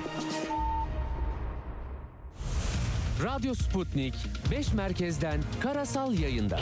İstanbul 97.8, Ankara 96.2, İzmir 91, Bursa 101.4, Kocaeli 90.2. Karasal yayınlarımızın olmadığı yerlerde tr.sputniknews.com adresinden iOS ya da Android mobil cihazınızdan Sputnik News uygulamasını indirerek dinleyebilirsiniz. Radyo Sputnik. Anlatılmayanları anlatıyoruz. Artık siz de haberin öznesisiniz. Tanık olduklarınızı, yaşadığınız sorunları bildirin, sesinizi kaydedin, gönderin. Telegram, Twitter, Facebook, Instagram ve şimdi de WhatsApp'tayız. Kaydettiğiniz sesi WhatsApp'tan 0505 171 6656'ya gönderin, yayınlansın. Radyo Sputnik. Çok sesli haber radyosu. Güne erken başlayanların, gündemi ıskalamayanların, siyasetin, ekonominin, sanatın, kısacası hayatın seyrini kaçırmayanların programı. Ali Çağatay'la Seyir Hali hafta içi her sabah 7'den 9'a Radyo Sputnik'te. Yeniden birlikteyiz. YouTube'dan bir e, zam haberi var. YouTube Premium ücretlerine yüzde 135'e varan oranlarda zam yapıldı. İlerleyen haftalarda bu zammın faturalara yansıması bekleniyor. YouTube'la ilgilenen YouTuber'lara duyururuz buradan. Bir fotoğraf var çok hoş. Ardahan'da çekilmiş. Ardahan'da Çıldır Gölü kıyısında. Çıldır Gölü'nü bilenler var mıdır bilmem ama eğer bilmiyorsanız, görmediyseniz hani derler ya ölmeden önce görülecek 10 yerden bir tanesi. Evet onlardan biri sayılabilir. Mutlaka kışın, kışın ortasında Aralık'ta, Ocak'ta Çıldır Gölü'ne gitmenizi tavsiye ederim. Çıldır Gölü'nün üzeri tamamen donar ve üzerinde kızaklar çekili kızaklarla dolaşılır. Balıkçılar da orada Eskimolar gibi böyle bir dairevi oyuklar açarak olta atarak oradan balık avlarlar ve müthiş balıklar çıkar böyle 15 kiloluk 10 kiloluk balıklar çıkar. Müthiş bir doğası vardır ayrıca. Orada bir e, aile e, iki pelikanı sahiplenmiş. Pelikanlar göç nedeniyle geliyorlar. Havalar soğumaya başlayınca da terk ediyorlar. Ancak iki pelikan aileye o kadar alışmış ki kadın onları şimdi evcil pelikanlar haline getirmiş ya da pelikanlar evcilleşmek istedikleri için orada kalmışlar. Öyle söylemek lazım. Adları da var. Birinin adı Yiğit, ötekinin adı Ömür. Her gün özenle pelikanları besleyen aileden bahsediyoruz. Hoş bir fotoğraf. Amerika'da 1.9 milyar dolarlık loto ikramiyesi ile bir dünya rekoru kırıldı. Bu şu ana kadar yeryüzünde bilinen, verilmiş ikramiyeler arasındaki en büyüğü 1.9 milyar dolarlık. 1.9 milyar dolar olmasının sebebi 39 haftadır devretmesi ve bir de Loto'nun 292 milyonda bir kez ihtimalle ancak bir kişiye çıkabilme durumu var. Bu sebepten dolayı Amerika'nın 45 eyaleti Washington DC, Porto Rico ve Virgin adalarında çekilen lotoda oynayanların büyük ikramiye için 6 rakamın hepsini bilmesi gerekiyor. Tüm rakamların bilme ihtimali 292 milyonda bir. Söz konusu büyük ikramiyenin tek bir kişiye çıkması halinde lotodan tek seferde en fazla para kazanan talihli dünya rekoru kırılmış oldu. Bir önceki rekor 1.59 milyar dolardı. 3 talihli arasında bölüştürülmüştü. Powerball diyorlar bu ikramiyeyi. En son 3 Ağustos 200 3 Ağustos'ta 200 milyon dolarlık büyük ikramiye Pensilvanya'ya çıkmıştı. Twitter'ın kurucusu eski CEO'su Jack Dorsey'den bir özür mesajı geldi. Şöyle diyor. Özür diliyor. Neden özür diliyor? Bildiğiniz gibi Twitter'ı Elon Musk satın alınca çalışanların yarısını işten çıkardı. Bütün yönetici kadroyu tamamen işten çıkardı. Sonra da kalanların yüzde ellisini işten çıkararak bir e, tensikat yapmak durumunda kaldı. Bunun üzerine gözler Jack Dorsey'e çevrildi. Jack Dorsey şöyle dedi. Özrü kabahatinden büyük.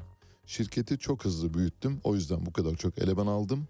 Maalesef çok eleman aldığımız için de şirket bugün o elemanlarla çalışacak durumda değil demek istiyor. Yani öngörülerin üzerinde çok fazla büyüyeceğini düşünerek aldığını ima etmeye çalışıyor ama biraz tabii işte insanların ekmeğine mani olmuş durumda. Şöyle dedi paylaşımında. E, Twitter'ın eski ve şimdiki çalışanları güçlü ve dirençli. Ne kadar zorlukla karşılaşsalar da her zaman bir yolunu bulurlar. Pek çoğunun bana kızgın olduğunun farkındayım. Seni bu sıra öldürecekler kızgınlık ne demek? Bu durumda olmalarının sorumluluğu bana ait. Şirketi çok hızlı büyüttüm. Bunun için özür dilerim diyor. Sonsuza kadar şirketin başında kalacağını düşündüğü için yapmış bunları. Barack Obama Doktor Mehmet Öze şöyle dedi. Yılan yağı satan adam. Yılan yağı satan adam ne demek? Mesela bizdeki karşılığı ne olabilir? Yani böyle cinci hocalar vardır ya işte olur olmaz şeyi ona buna deva olarak sunarlar. Öyle nitelendiriyor. Bildiğiniz gibi Amerika'da 8 Kasım'da ara seçimler var. Bu ara seçimlerde Demokrat Parti'nin adayı John Fetterman ve Amerikan Başkanı Joe Biden ve Barack Obama tarafından destekleniyor. Karşısında da Mehmet Öz var. Mehmet Öz'ü de Donald Trump destekliyor. Donald Trump Mehmet Öz'ü desteklemek için Pensilvanya'ya kadar gitti. Ee, Mehmet Öz'ü eleştiren Barack Obama şöyle dedi. Kabul edelim Doktor Öz hakkında şaka yapmak kolay dedi. Sahte ilaçlar satan kişiler için kullanılan yılan yağı satıcısı terimine işaret ediyor. Yılan yağı adamı diyor. Şöyle dedi hatta devamı var. Televizyon programında söylediği bazı tedavi yöntemlerinden bahsediyorum. Kilo vermek mi istiyorsun? Ahududu ketonu kullan.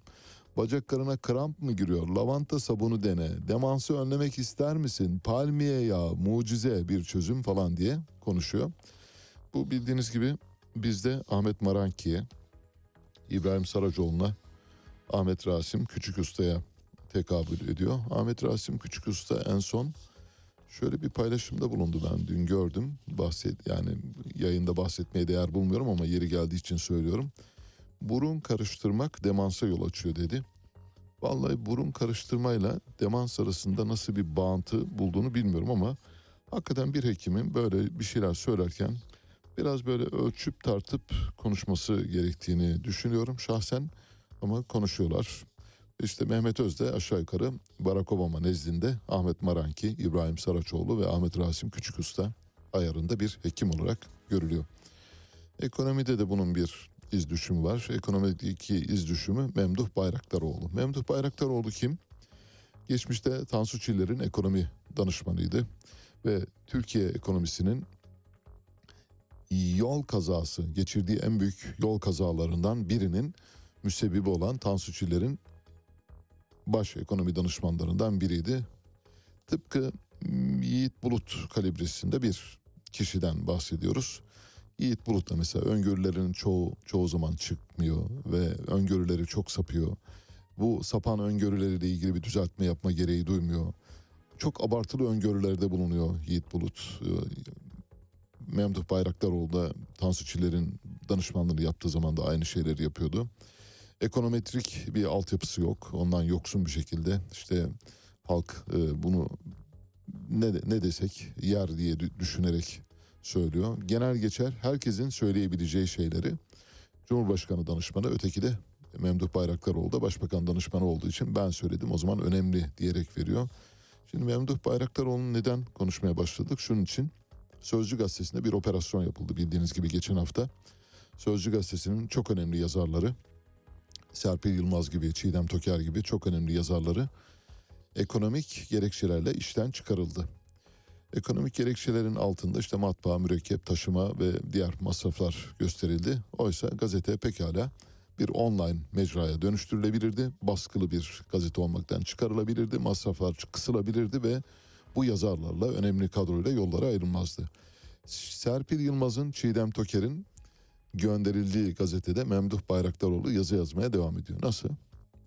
Demek ki Sözcü Gazetesi bugüne kadar bilinenin aksine ben bunu en başından beri iddia ediyorum. Yani bu programı yapmaya başlayalı iki yıldan biraz fazla bir zaman oldu. İki yıldan daha fazladır.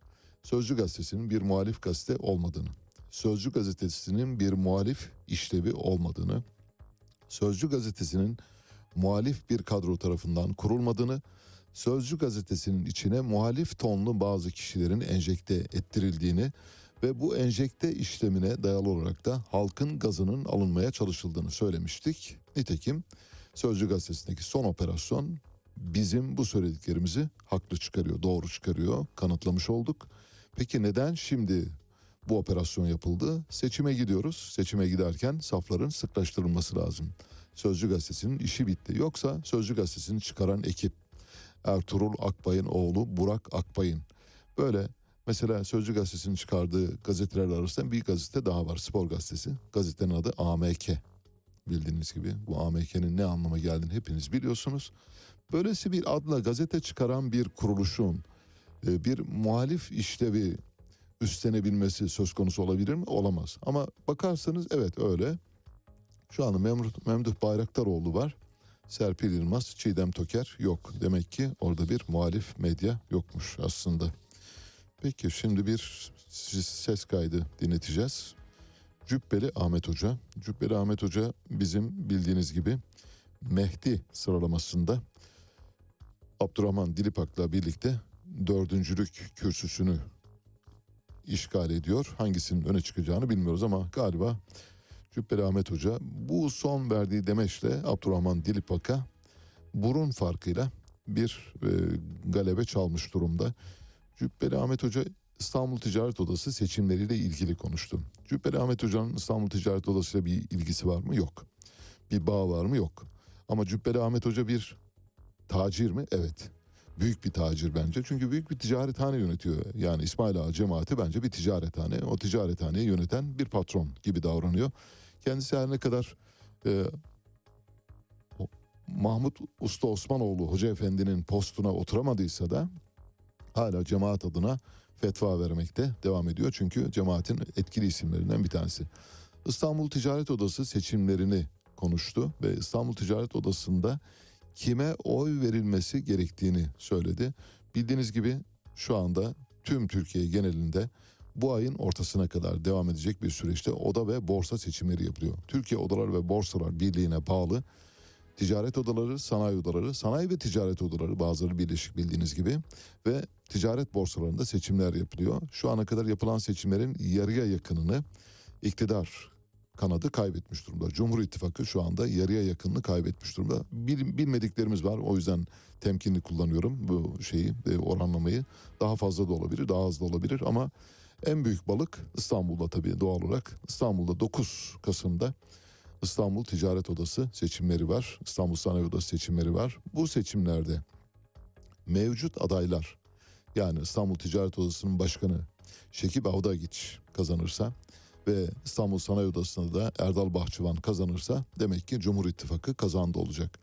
Karşı çıkanlar, muhalif adaylar kazanırsa orada büyük bir yenilik olabilir. Bu tıpkı İstanbul Büyükşehir Belediyesi'ni kaybetmekle eş anlamlı bir durum. Bakalım göreceğiz hep birlikte ama Cübbeli Ahmet Hoca bile topa girdiğine göre demek ki orada epey bir sıkıntılı vaziyet var. Ticaret Odası'nın da seçimleri varmış. Ee, 9 Kasım mı ne dediler çarşamba? Şirketleri olanlar. Şirketleri olanlar. Mesela şimdi seçim var. Dolu herkesin Müslümanların şirketleri var. Ama Müslümanlar gafil. Ne yapıyorlar? Nasıl ki İstanbul seçiminde ceketimizi koysak alırız zannettiler. Ondan sonra da Müslümanların bir kısmı da reye vermeye de gitmediler. Ondan sonra da kaftancı kazandı. Değil mi şimdi? Peki ondan evvel içki koyulmayan yerlere içki konduysa, efendim şu kadar Müslüman namaza işten atıldıysa, şu kadar gassal massal adı altında bilmem PKK terörist alındıysa misal yani bakan bey açıklıyor. Ben bu işlerin mahkemesi, savcısı değilim. Devletimizin bakanı açıklıyor Süleyman Bey. Allah ona selamet versin. Hayırlı uzun ömürle sıhhat afiyet ihsan. E şimdi bunları görüyoruz hepimiz haber izliyoruz. Buradaki vebal rey verenlere var mı yok mu? Hayır. E tamam fetvayı siz verdiniz. Ekrem bana düşman olmasın. Cemaat fetva veriyor. Ben ne yapayım? Allah Allah. Benden ne uğraşıyorsun ya? Şimdi mesele mesela me- me- burada da şimdi ticaret odası seçimi var. E bize ne? Ya kardeşim bana ne? Benim şirketim yok. Bana benim rey atma yetkim yok. Senin şirketin var mı? Yok diyorsun da olan var mı burada şirket? Olan var. Şimdi elinizi kaldırın şirketinizin tabelasını açın demiyoruz herhalde burada. Şirketi olan Müslümanların rey atma hakkı var. 9 Kasım Çarşamba Dünya İş Merkezi'nin oradaymış. Çadır kuruluyormuş, rey varmış şimdi. Burada şimdi bir adam var, şu anda duran adam. Bu adam e, doğru düzgün bir insan.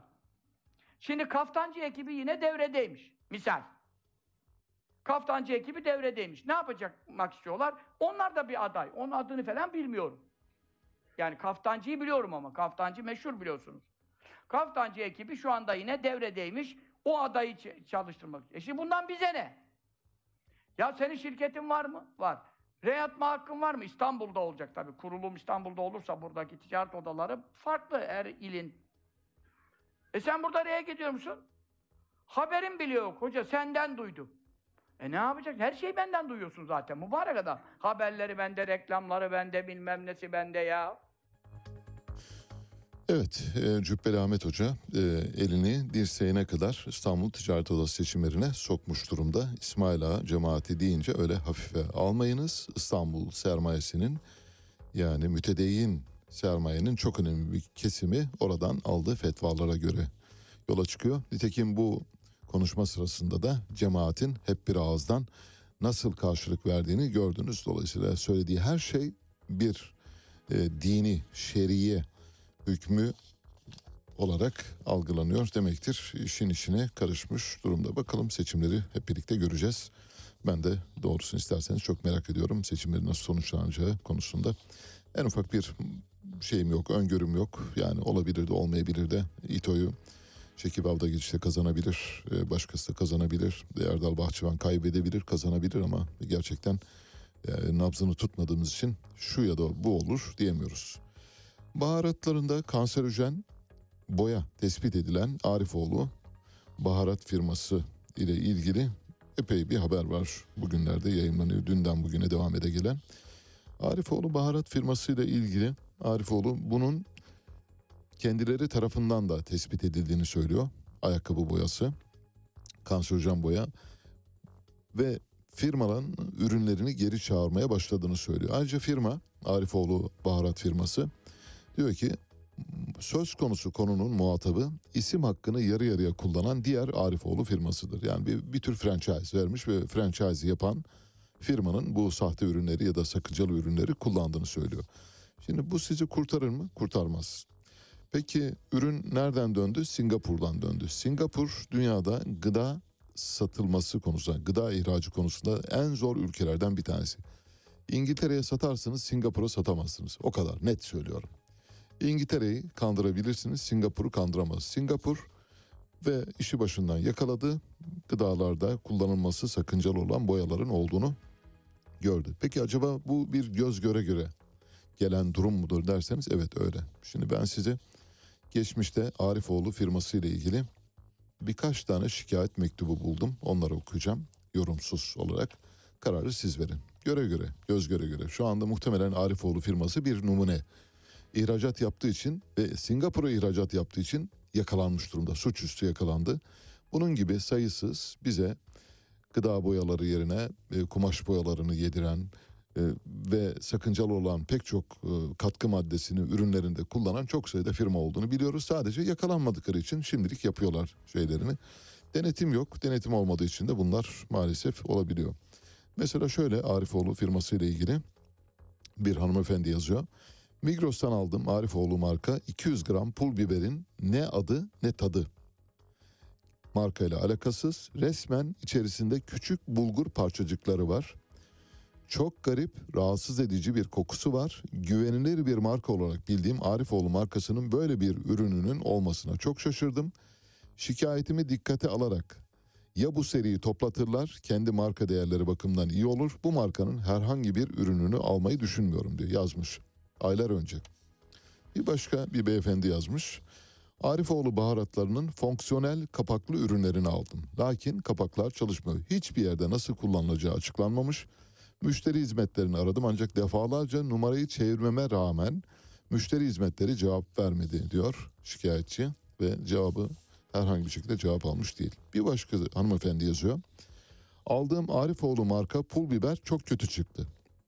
Şimdi bakın mesela bu şikayet dikkate alınmış olsaydı bugün Singapur'la bu hadiseyi yaşamazdık. Biberin görüntüsü normal, pul biber gibi. Ancak zeytin üzerine yağ ve pul biber koydum. Bir saat geçmeden biber un oldu. Biberin boyası dökülmüş. Nasıl? Üzerine zeytinyağını koyunca zeytinyağı çözücü biliyorsunuz. Ve biberin boyasını çözmüş. Biber ne olmuş? Bembeyaz. Başka bir şey. Biber değil. Bambaşka bir şey çıkmış altından. Zeytinin dibine un olarak çöktü. Rengi beyazlaştı. Bulgurdan yapmış biberi. Çamur oldu resmen. Kötü bir görüntü oluştu. Yani canım zeytinyağı araya gitti. Markaya güvenip aldım. Bir daha asla diyor.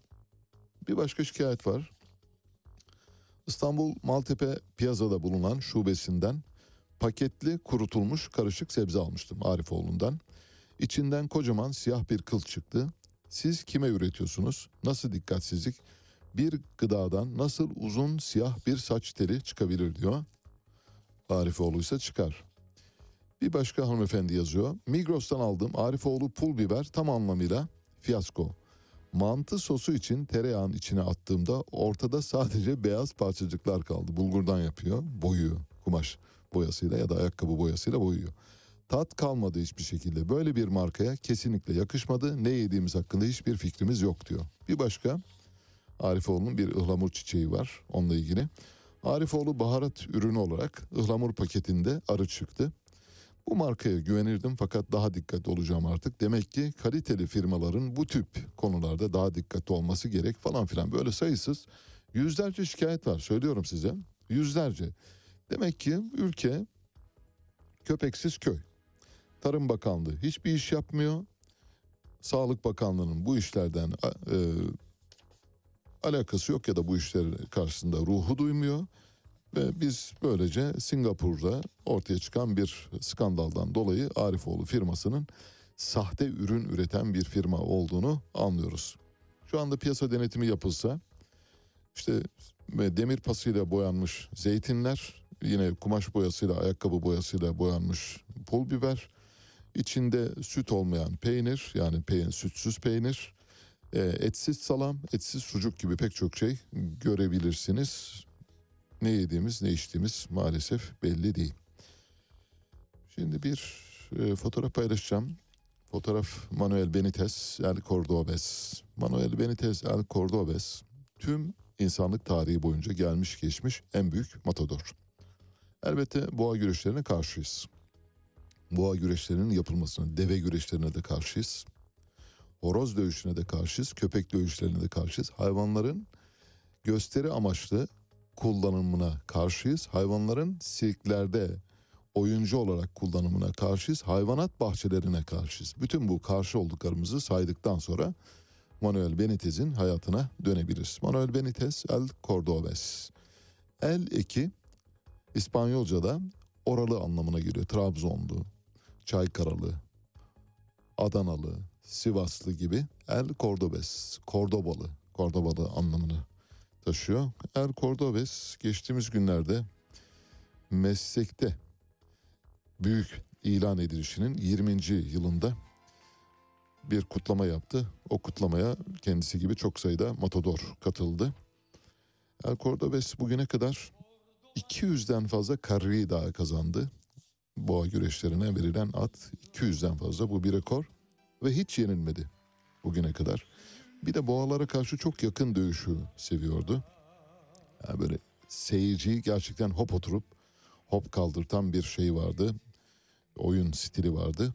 Öyle ki derler ki rivayet odur bilmiyoruz. Yani yazılanlara göre. Örneğin Franco El Cordobes'in çıktığı günleri kıskanırmış. Arenaya çıktığı günleri halk beni dinlemeyecek diye. Halk benimle ilgili herhangi bir şeyle ilgilenmeyecek diye o kadar fena halde kıskançlık nöbetleri geçirirmiş. Birkaç önemli yara da aldı güreşirken. El Cordobes'in hayatını anlatan bir de kitap vardır. Ben deniz lise yıllarımda okudum. Larry Collins'in yazdığı Yasımı Tutacaksın. Yasımı Tutacaksın şöyle başlıyor. Ağlama Angelita. Bu gece ya sana bir ev alacağım ya da yasımı tutacaksın diyor. Ablası bir ev alabilmek için, bir ev sahibi olabilmek için El Cordobes'e, Manuel Benitez'e yalvarıyor. Mano diyor, benim de bir evim olsun diyor ve Mano ilk güreşlerinden birine çıkıyor.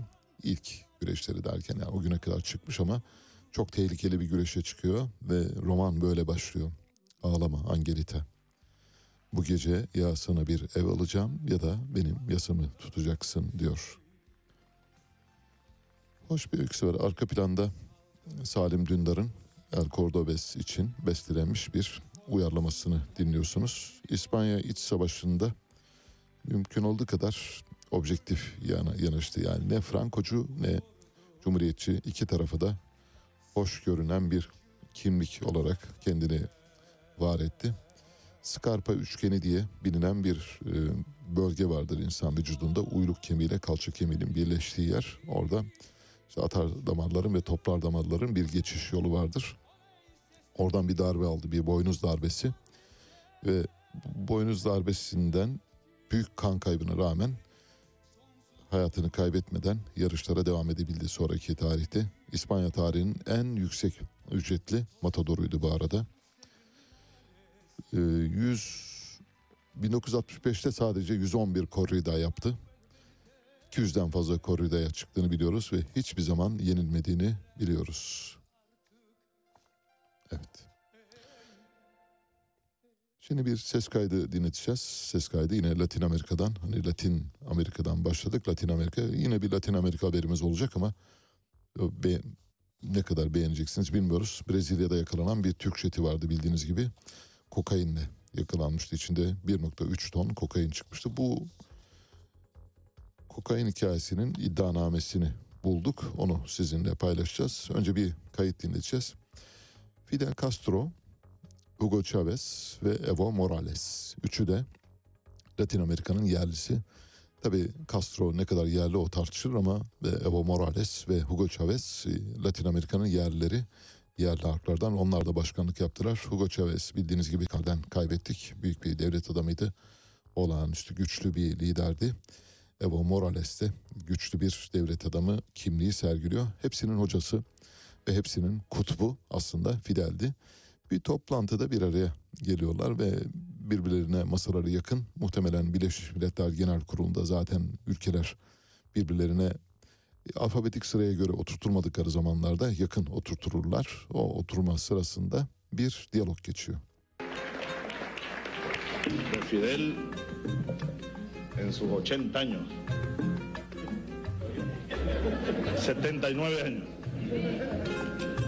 Cuba se liberó hace varios años, varias décadas más bien. ¿Por qué tú me miras así, Fidel? Yo estoy escuchando aquí casi como.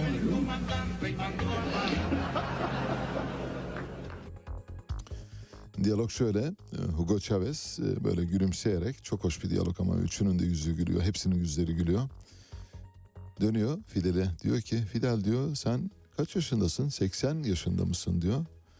Fidel dönüyor böyle muzip bir şekilde bıyığının ucuyla. Hayır diyor henüz değil daha o kadar olmadı diyor. Ha diyor yani 79 falan mı diyor soruyor Hugo. Onun üzerine tabii görüşmeler oluyor. Sonra Hugo Chavez e, zaten senin tarih kavramın da böyledir diyor. Mesela diyor zaten Küba birkaç yıl önce kurtarıldı değil mi diyor. Oysa Küba kurtarılalı yarım asır geçmiş ondan bahsediyor. Yani Fidel'in tarihinde aslında kronolojisinin ne kadar böyle daraltılmış bir kronoloji olduğunu kastediyor. Bu da bir küçük yani espri bağlamında kullanılıyor. Ve Fidel Castro diyor ki Hugo seni neredeyse bir öğrenci gibi dinliyorum diye. Yani sen benim hocam olacak yaştasın demek istiyor. Çok hoş böyle güzel anların yaşandığı bir Latin Amerika diyaloğu. Şimdi sizi tekrar Latin Amerika'ya doğru yolculuğa çıkaracağız. Bildiğiniz gibi Brezilya'da 4 Ağustos 2021'de Belçika'dan Brüksel'e Bel- Belçika'nın Brüksel kentine uçmak üzere bir Türk jetinde 1.3 ton kokain yakalanmıştı ve kokainin sahibi de uçağın bağlı olduğu ACM Holding Diyarbakırlı Şehmus Özkan'a ait olduğu ortaya çıkmıştı. 8 kişi hakkında dava açılmıştı. ACM Hava Yolları'nda satış ve pazarlama departmanı görevlisi olan ve uçağın Brezilya'da İspanyol vatandaşı Angel Alberto González Valdes'e kiralanması sü- sürecini yöneten sanık ABB ifadesinde Şehmuz Özkan'ı suçluyor. Şimdi buradan itibaren dikkatle dinlemenizi rica ediyorum. Pilot uçağın sahibini, uçağın sahibi hostesi, hostes pilotu, pilot kargo görevlisini herkes birbirini suçluyor ama ortada 1.3 ton kokain var. O kokainin sahibi henüz bulunabilmiş değil. ABB adlı sanık kod adlarıyla veriliyor. Patronu Şehmuz Özkan'ın kendisine 28 ya da 29 Temmuz 2021 tarihinde daha önce hiç uçmadıkları Brezilya'nın Ribeiro Belçika rotasına maliyet çıkarmaları talimatı veriyor diyor ABB. Bunun üzerine satış departmanı şefi BKÖ ile hafta sonu şirkette buluştuk ve Özkan'ın Angel Alberto González Valdes tarafından gönderilen bir e-posta gelip gelmediğini sorduğunu ifade ediyor. Ben diyor hesabına geldi ancak Şehmuz Bey'in talimatıyla bu rotaya maliyet çalışmasına başladık. Daha sonra birlikte Şehmuz Özkan'a bilgi vermeye çıktık. Durumu kendisine anlattık. 165 bin euro fiyat vermemizi söyledi. E-posta yoluyla fiyat Valdez'e iletildi ancak e, Gmail hesabından gelmesi sebebiyle çekincemi ve teklifi ciddiyetsiz bulduğumu söyledim diyor Şehmuz Özkan'a bakın şimdi şey uyanıyor yani ABB ka- kargo görevlisi uyanıyor. Angel fiyatta indirim istedi. Şehmuz Bey'in talimatıyla 163 bin euroluk teklifi yenileyip karşıdaki şahsa gönderdim. Kabul etmesi üzerine sözleşmeyi hazırladım. İmzalaması için şahsa gönderdim. Şahıs da bana aynı e-postayla geri döndü. ABB yani sanık uçağa 24 valiz içinde kokainlerin yüklenmesi konusunda pilot Veli Demir'i suçladı.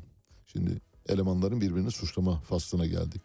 Uçağın açılması ve kapanması yetkisinin kaptan pilotta olduğunu anımsatıyor sanık. Uçak kapanırken Seal isimli bir etiketin kapıya yapıştırıldığını, bu etiketin mühür niteliğinde olduğunu, yapıştırılma amacının yetkisiz kişilerin uçağa binmesini engellemek olduğunu da belirtiyor ayrıca.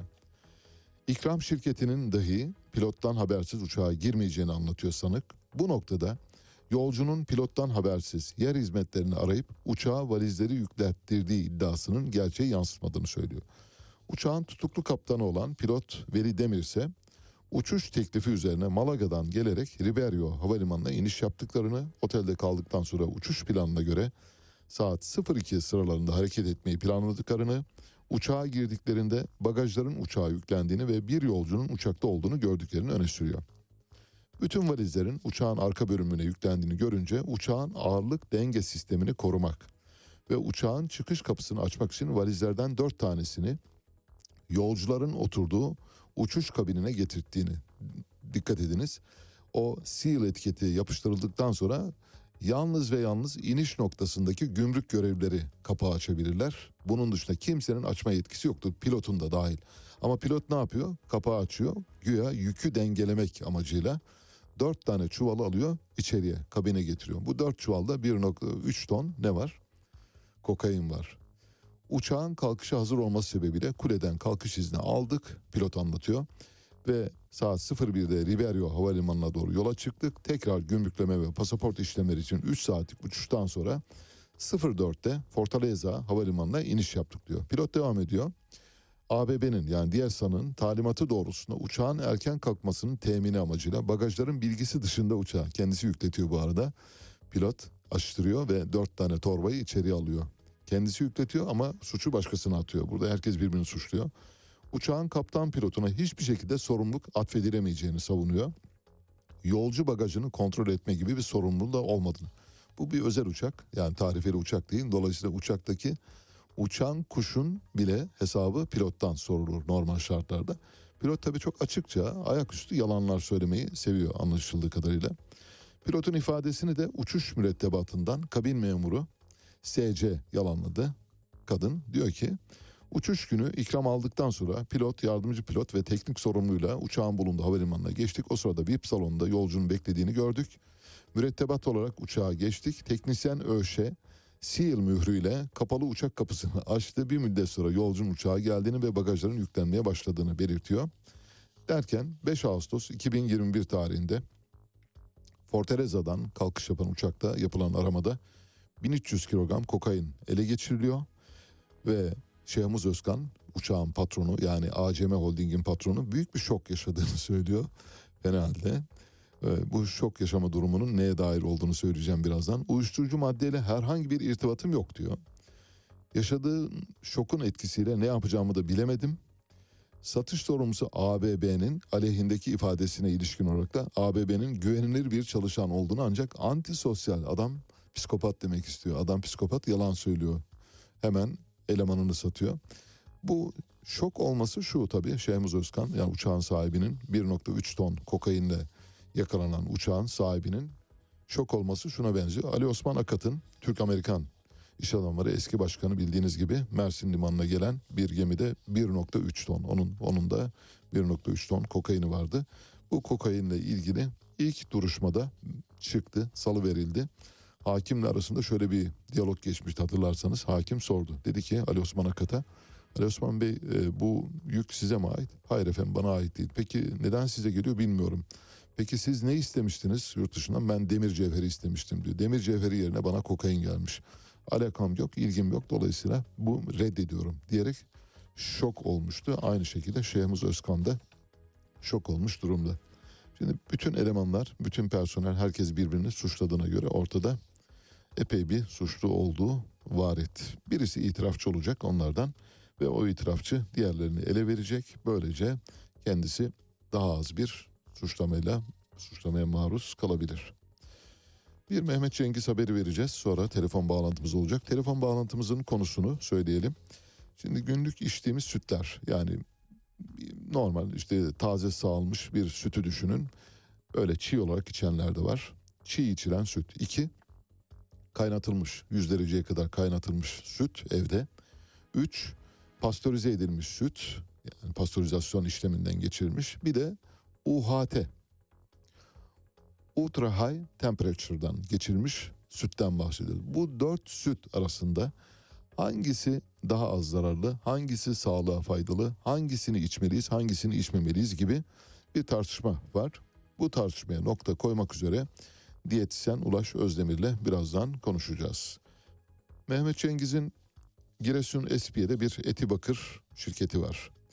Daha önce kendisine ait değildi. Etibakır'dan almıştı bu şirketi ve 6000 dönümlük bir arazi üzerinde çinko, pirit çıkarmak üzere.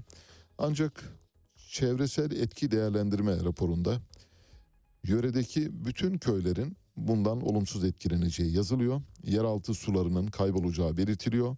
Yeraltı su rezervinin yaklaşık yüzde otuzunun hemen işlem sırasında kaybolacağı belirtiliyor. Ve fındıkta, patateste, benzeri ürünlerde ürün kaybına yol açacağı ifade ediliyor. ÇED raporunda bütün bunlar göz önüne alınmıyor. Ne zamana kadar? ÇED raporu değişinceye kadar. Birdenbire ansızın bir gizlel devreye giriyor ve bu gizlel Mehmet Cengiz'in Giresun Espiye'deki madeniyle ilgili bütün olumsuz değerleri ortadan kaldırıyor. Diyor ki böyle bir şey yok, sakıncalı değil. Orada gerekli arıtma istasyonları kurulduğu takdirde bu bakır madeni çalıştırılabilir diyor. İl Özel İdaresi Ruhsat Denetim Müdürlüğü İl Genel Meclisi Başkanlığı'na 5 Eylül 2022 tarihinde gönderdiği yazıda yeni bir şey. Raporun yeniden değerlendirmesini istedi. Başvurudan iki gün sonra toplanan komisyon önce kararın tam tersine Eti Bakır AŞ uhdesinde bulunan Bakır Çinko Pirit sahasına ait ÇED başvuru dosyasının uygulanmasında bir sakınca olmadığı görüşünü veriyor. Sonra dönüyor ve bu görüşünden vazgeçiyor. ÇED raporuna gerek yoktur demek istiyor.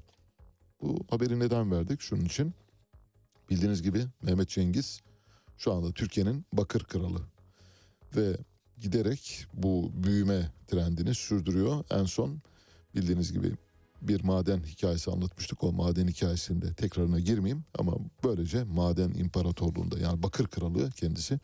Kendisi Bakır Kralı, Fosfat Kralı ve bir altın prensi olma yolunda hızla ilerliyor emin adımlarla. Evet geldik süt tartışmasına şimdi. Dikkatle dinlerseniz hem sizin için hem çocuklarınız için hem geleceğiniz için önemli bilgilere ulaşacağız. Bugüne kadar bilinenlerin dışında her ne varsa onları gözden geçirmenize yardımcı olabileceğimiz bir yayın yapacağız. Hangi sütü içmeliyiz? Hangi süt yararlı? Hangi süt yararlı değil? Hangi süt zararlı olabilir sorularına da yanıt alacağız. Telefon hattımızda diyetisyen Ulaş Özdemir var. Ulaş Bey hoş geldiniz. Merhabalar, iyi yayınlar Ali Bey. Çok teşekkürler. Şimdi yaklaşık 10-12 dakika kadar vaktimiz var. Bize e, bildiğimiz bütün süt türlerinin yani işte taze e, sağılmış çiğ süt, e, kaynatılmış süt, pastörize edilmiş süt ve UHT süt ve bunun dışında varsa başka süt onlardan da bahsedebilirsiniz. Sütü nasıl içmeliyiz? E, içtiğimiz sütün sağlık derecesinden nasıl emin olabiliriz? İçtiğimiz sütün bize yarar sağladığından nasıl emin olabiliriz? Doğru süt sizce nedir ya da doğru süt diye bir şey var mıdır diye sorayım. Buyurun. Tabii aslında özellikle son dönemde süt besinsel tartışmalar içerisinde başı çekmiş bir e, besin. Süt içmeliyiz, süt içtiğimiz zaman e, midemiz çok şişiyor, bağırsak problemlerimiz oluyor, süt zararlı mı, yararlı mı en fazla tartışmaların başını çeken e, besin oldu. Özellikle son 5 yıldır karşımıza bu şekilde çıkıyor. E, bizde şöyle bir algı oluşuyor aslında doğal olan her şey çok iyidir. Doğal olan her şey güzeldir algısı var. Aslında birçok insanda bu var. Ee, bunu şu şekilde açmak gerekiyor. Süt konusunda da aynı şekilde. Güvenilir kaynaktan yani kendi ineğinizden steril yollarla bir sağım işlemi yapılabiliyorsa ve sizin süte karşı herhangi bir hassasiyetiniz yoksa en güzel kaynak bizim için budur. Yani kendi çiftliğimizde yetiştirilen e, bir inek e, düzgün ve steril sağım yoluyla e, iç kaynatılarak tüketilen süt en güzel süttür. Peki. Fakat günümüzde bu çok olası bir şey değil. Evet. edersiniz ki. Ee, ya bana sütçü getiriyor işte atıyorum bir köyden sağmış getirmiş. Bu ciddi bir risk demek. Nasıl bir risk demek? Çünkü biz bu sütün nasıl sağıldığını bilmiyoruz. Nasıl sağıldığını bilmediğimiz gibi e, nasıl taşındığını da bilmiyoruz. Sağılma ve taşınma esnasında oluşabilecek bir takım enfeksiyonlar var. Bunların başını çeken mesela Brusella, toksoplazma, ya da Brusella abortus gibi özellikle e, gebelik döneminde düşük doğuma sebep olabilen bakteriler oluşabilir. Evet. Böyle bir riske girebilmek için de karşımıza iki tane senaryo çıkıyor. Birincisi pastörizasyon, ikincisi sizin de biraz önce söylediğiniz gibi ultra high temperature yani yüksek ısıda uygulanmış UHT süt işlemi. Evet. Üç farklı formattan günlük hayatın içerisinde eğer kendi ineğiniz yoksa, özel bir çiftliğiniz yoksa tercih edeceğimiz metot UHT olmalı bizim. Neden UHT olmalı? Çünkü bu kadar yüksek ısı yani bahsettiğimiz ısılar yaklaşık 135 ile 150 derece arasında e, seyreden ısılar. 135 ile 150 derece arasında bu bakteriler ölüyor. Yani e, tutunamıyorlar daha fazla suyun içerisinde. Evet. Dolayısıyla zararlı olabilecek bütün etmenler ortadan kaldırılmış oluyor. Evet. E peki zararlı olan bütün etmenler ortadan kaldırılıyorsa yararlı olanlar ne oluyor? Evet. Tabii ki yararlı bakteriler de ölüyor bu kadar yüksek e, sıcaklıkta. Tabii. Ancak insan sağlığına enfeksiyonel açıdan bir risk oluşturmuyor. Evet. E peki ben sütü alayım sütçüden evde kaynatsam olmaz mı? Olmaz. Çünkü bizim ev ortamında 150 dereceye çıkma olasılığımız yok. Bizim ocaklarımız maksimum 100 dereceye kadar kaynatabiliyor. Bunlar da ısıya çok duyarlı bakteriler olduğu için 100 derecede e, hayatlarına devam ediyorlar. O yüzden UHT bizim birinci tercihimiz. Peki. Ee, UHT ile ilgili işte besin değerinin düşük oluşuyla ilgili şeyler var. O, o acaba ihmal edilebilir bir durum mudur yoksa o, onun takviye edilmesi söz konusu olabilir mi? Ee, Şimdi burada e, UHT işleminde o kadar uzun süreler yapılan bir işlem değil. Yani en uzun UHT Birkaç saniye değil mi? 2 saniye ile 10 saniye arasında e, şey yapıyor. Tabii ki bizim bağırsaklarımız probiyotiklerden besleniyor. Nedir probiyotikler? Bağırsak floramızı güçlendiren canlı organizmalar, canlı bakteriler. E, UHT sütte tabii ki probiyotik yük e, düşük oluyor haliyle diğer sütlere göre. Yani bağırsak yarasının beslenmesi açısından çok oldukça diğer sütler kadar e, yüksek bir e, probiyotik yük karşımıza çıkmıyor. E, ancak tabii ki daha az faydalı olabilir ama daha az zararlı olması sebebiyle böyle bir tercih yapıyoruz. Son yapılan çalışmalarda da kardiyovasküler risk açısından bir problem olmadığını belirtiliyor UHT sütlerde. Sadece B1, B6 ve B12 vitaminlerinde bu kadar yüksek sıcaklıklardan dolayı bir takım kayıplar olduğunu söylüyor. Ancak bu kayıplar da bizim için çok anlamlı değerler değildir. Evet. Ee, bize çok zarar verebilecek bir e, durum oluşturmuyor bu kayıplar. Peki süt tozu için ne diyorsunuz? Süt tozu da e, aynı şekilde aslında sütte denatüre bir şey biz çok fazla istemiyoruz. Yani bir süt ne kadar denatüre olursa o kadar kötü. Ee, sıvı sütün içerisinde bulunan protein e, yararlı bileşenler süt tozunda da e, yok edilmiyor aslında. Ancak süt tozunda bu ısıya e, artı olarak basınç işlemi de uygulandığı için buradaki faydalı etki de olabildiğince azalmış oluyor diğer e, işlemlere göre. Yani onu da güvenle tüketebiliriz diyebilir miyiz e, süt tozunu? Yoksa Tüketebilirsiniz ancak tabii burada şunu da unutmamak lazım. Bahsettiğimiz kısım sadece probiyotik yük açısından. Evet. Son dönemde birçok insanda özellikle sütü sindirme ile alakalı bir problem var. Yani e, yaklaşık 10 laktoz intoleransı. Evet. Evet. 10 kişiden 5'inde 6'sında e, bizim laktozu yani süt şekerini sindiren bir enzim var vücudumuzda. Adı laktaz. Bu laktaz enzimi artık çok fazla aktif olmadığını gözlemliyoruz. O yüzden süt içtiğiniz zaman ciddi bir şişkinlik, ishal vesaire gibi problemler ortaya çıkabiliyor. Ee, bu açıdan hani hem süt tüketeyim hem süt tozu tüketeyim çok yüksek porsiyonlara çıkmadan e, kontrollü bir şekilde böyle bir rahatsızlığınız yoksa rahatlıkla tüketebilirsiniz. Şimdi sizin bana gönderdiğiniz e, bazı makaleler vardı. Onlara baktım ben. Dediğiniz gibi yani kardiyovasküler e, riski bertaraf ediyor UHT sütler. O bakımdan güvenle tüketilebilir. Sadece oradaki B kompleks vitaminlerin kaybıyla ilgili süreci nasıl yani mesela çocuk beslenmesi için eğer kullanılıyorsa nasıl e, ne önerirsiniz ailelere bu durumda? Yani ilave B kompleks vitaminleri almasını mı önerirsiniz yoksa buna da gerek kalmayabilir mi? Şimdi bizim vücudumuzda iki çeşit e, vitamin grubu var. Bunlardan bir kısmı vücutta depolanan yani yağda eriyen vitaminler. Diğer kısmı da suda eriyen vitaminler. Yani vücutta depolanmayan vitaminler. Evet. ADEK vitamini vücutta depolanan vitamin olduğu için bunların eksikliklerinde e, Takviye edilebiliyor. şekilde takviye edebiliyoruz. B ve C vitamini vücutta depolanmaz. Hatta ben hep şey örneği veririm. Grip olduğumuzda, hasta olduğumuzda 20 tane mandalina yememizin bir anlamı yok. C vitamini vücutta depolanmıyor. Tabii. Ee, bahsettiğimiz B kompleks vitaminler de vücutta depolanmadığı için rahatlıkla takviye edilen çok fazla yüksek dozun zarar vermediği vitamin gruplarıdır. Hani o vitamin eksikliği olabilecek dozda bir problem yok zaten.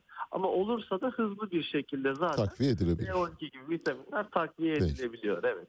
Gayet güzel. UHT sütü tercih edeceğiz. UHT sütten kaynaklanan vitamin takviyesine gerek olursa e, devam edeceğiz. Diğer sütleri çok Evet. fazla tercih etmeyeceğiz diyorsunuz. Çok yüksek Evet. porsiyonda tüketmeyeceğiz. Evet. Özellikle süt tozunun içerisinde melanin bileşeni vardır. Melanin bileşeni e, karaciğer yağlanmasına yol açabilir yüksek porsiyonlarda tüketilirse. Çünkü yağlı bir e, karışım. Evet.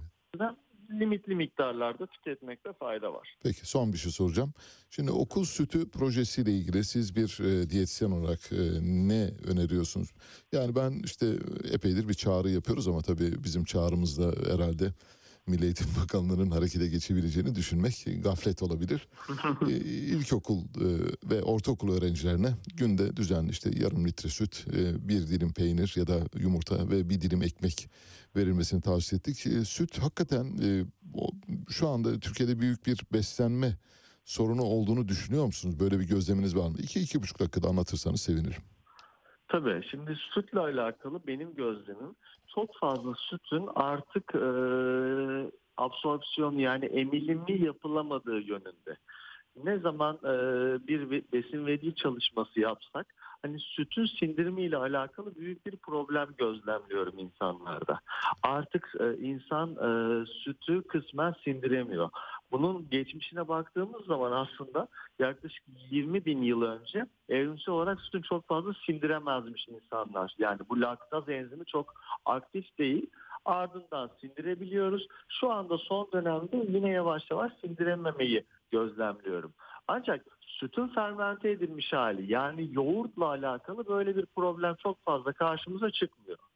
O yüzden hani burada çocukları ister istemez kalsiyum, mineral, B1, B6 vitaminlerini takviye etmek adına süt projesi desteklenebilir. Ancak bu sadece her gün süt bazlı değil, süt ürünleri Anladım. bazlı, süt, yoğurt, peynir bazlı olsa Daha iyi olur. Tamam, güzel.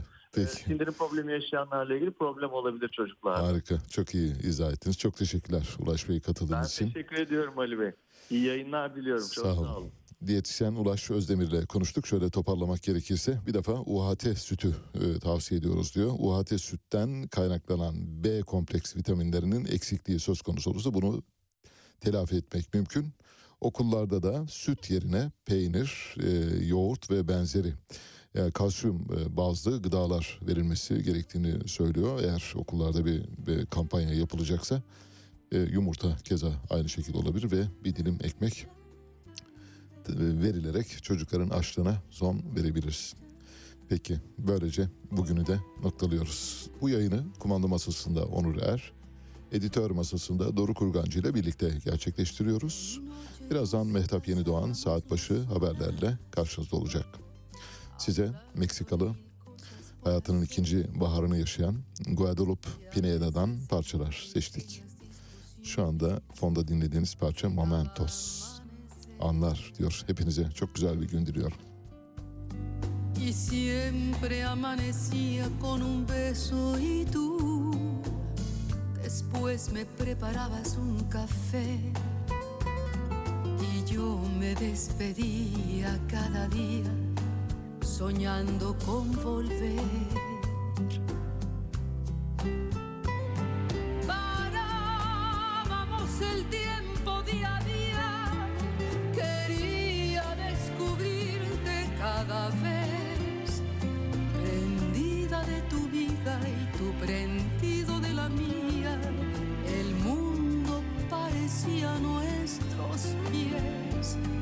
Ya ves que todo pasa, ¿quién diría?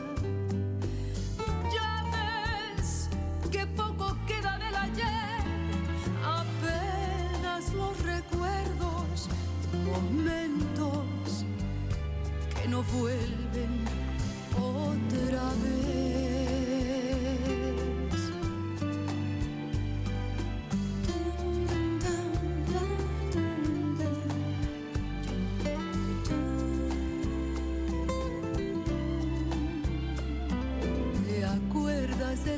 Veces que dijimos que nada nos podría separar?